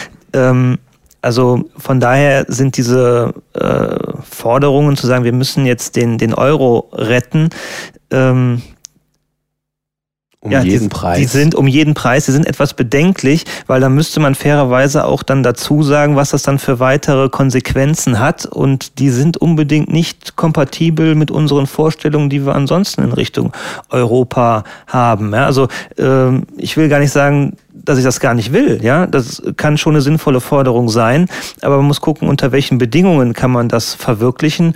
Und so, wie das halt im Moment aussieht in der europäischen Politik, äh, sieht es nicht danach aus, dass das dann uns oder überhaupt den Europäern zum, zum Besseren gereicht. Ja, Ja, das also dem kann Bürger. sein. Ja. Einzelnen Europäern bestimmt. Ja, ja. Nee, das stimmt. Also da muss man natürlich aufpassen. Aber gut, ich denke, bei, bei Alexanders Antrag, da ist ja da, da das äh, Europäische Parlament da ja mitwirken soll, äh, ist eigentlich eher die Tendenz da, dass das Europäische Parlament nicht noch mehr Rechte abgibt. Ja. Das, ist, das kann ich mir nicht vorstellen. Das würde in der Dynamik nicht passen. Ja. Ja. Also wie gesagt, Wirtschaftsregierung sehen wir aus piratiger Sicht schon mal als nicht so günstig. Unter den jetzigen Rahmenbedingungen halt nicht. Demokratieproblem. Ja. Ja, Demokratieproblem, genau. Weil äh, das ist ja auch einfach der Punkt. Es geht letztlich immer um Geld. Ne? Also ich, ich sage, ähm, in, in, als ich Abi gemacht habe, da hatten wir ja so Abi-Scherz und Abi-Ball und dann gab es so Planungsgruppen. Und die Planungsgruppe, die die wenigsten Leute interessiert hat, waren Finanzen. Das ist ja total öde und langweilig. Der Punkt ist aber, dass keine andere Gruppe was machen konnte ohne Finanzen. Ne? Und in, insofern kumuliert sich natürlich in der Möglichkeit, äh, äh, Geld zu verteilen, ganz wichtige Macht. Und du kannst noch so tolle Konzepte haben und tolle demokratische Ideen, kannst ein tolles Parlament mit super Leuten haben. Wenn die kein Geld haben, können sie auch nichts machen. Mhm. Ja, ja. Also das denke ich auch. Also Finanzen sind da sicherlich ganz wichtig. Gut, das ist sicherlich dann auch im Parlament nochmal das Problem, ne? dass man da auch sich gut auskennen muss in Finanzen. Ja. Und äh, da fehlt vielleicht auch so ein bisschen bei den Piraten das Personal dafür. Gut, aber das ist ein völlig anderes Thema. Aber was ich zumindest schon mal sehr interessant finde, auch jetzt mal so als Fazit aus unserem Gespräch, es wird ja behauptet, Europa und Außenpolitik, da gibt's äh, irgendwie nichts bei den Piraten. Aber wenn ich das mir jetzt hier so ansehe, also auch äh, ähm, die Notizen, die ich mir hier gemacht habe für die Shownotes, dann gibt's da sehr wohl ganz klare Positionen, die sich eben aus bestimmten Prinzipien eben schon ergeben. Zum Beispiel eben Tre- Demokratie und Bürgerrechte. Das ist halt wichtig. Ähm, also von daher, äh, Transparenz ist ganz wichtig. Also von daher sehe ich da schon äh, durchaus äh, ganz klare Linien. Interessant auch, ähm, Transparenz, vielleicht auch als, als Schlusswort. Transparenz war letztlich ja auch ein, ein Gründungsmoment der Europäischen Union. Wenn man sich die Montanunion anguckt, Gemeinschaft von Kohle und Stahl als kriegswichtige Güter nach dem Zweiten Weltkrieg zu sagen, wir machen da eine gemeinsame Verwaltung, damit das transparent ist, damit ich als Franzose auch ein Vertrauen haben kann, dass Deutschland da nicht gerade im Geheimen wieder aufrüstet und umgekehrt natürlich genauso. Und das erreichen wir durch Transparenz. Das ist ja, eigentlich ein interessanter Punkt und jetzt schmeißen wir das so alles über den Haufen. Ja, stimmt. Ja. Aber wir haben Ja. viel zu tun bis 2014 und viel vor, aber wir können auch viel erreichen. Ja, na, das ist ja ein tolles Schlusswort. ja, ich danke euch für dieses interessante Gespräch und dann schauen wir mal, was noch so passiert. Ja. Also, Danke, hier zu, Gast- zu Gast sein zu dürfen. Ja. Ganz meinerseits. Bye gerne. bye. Tschüss. Tschüss.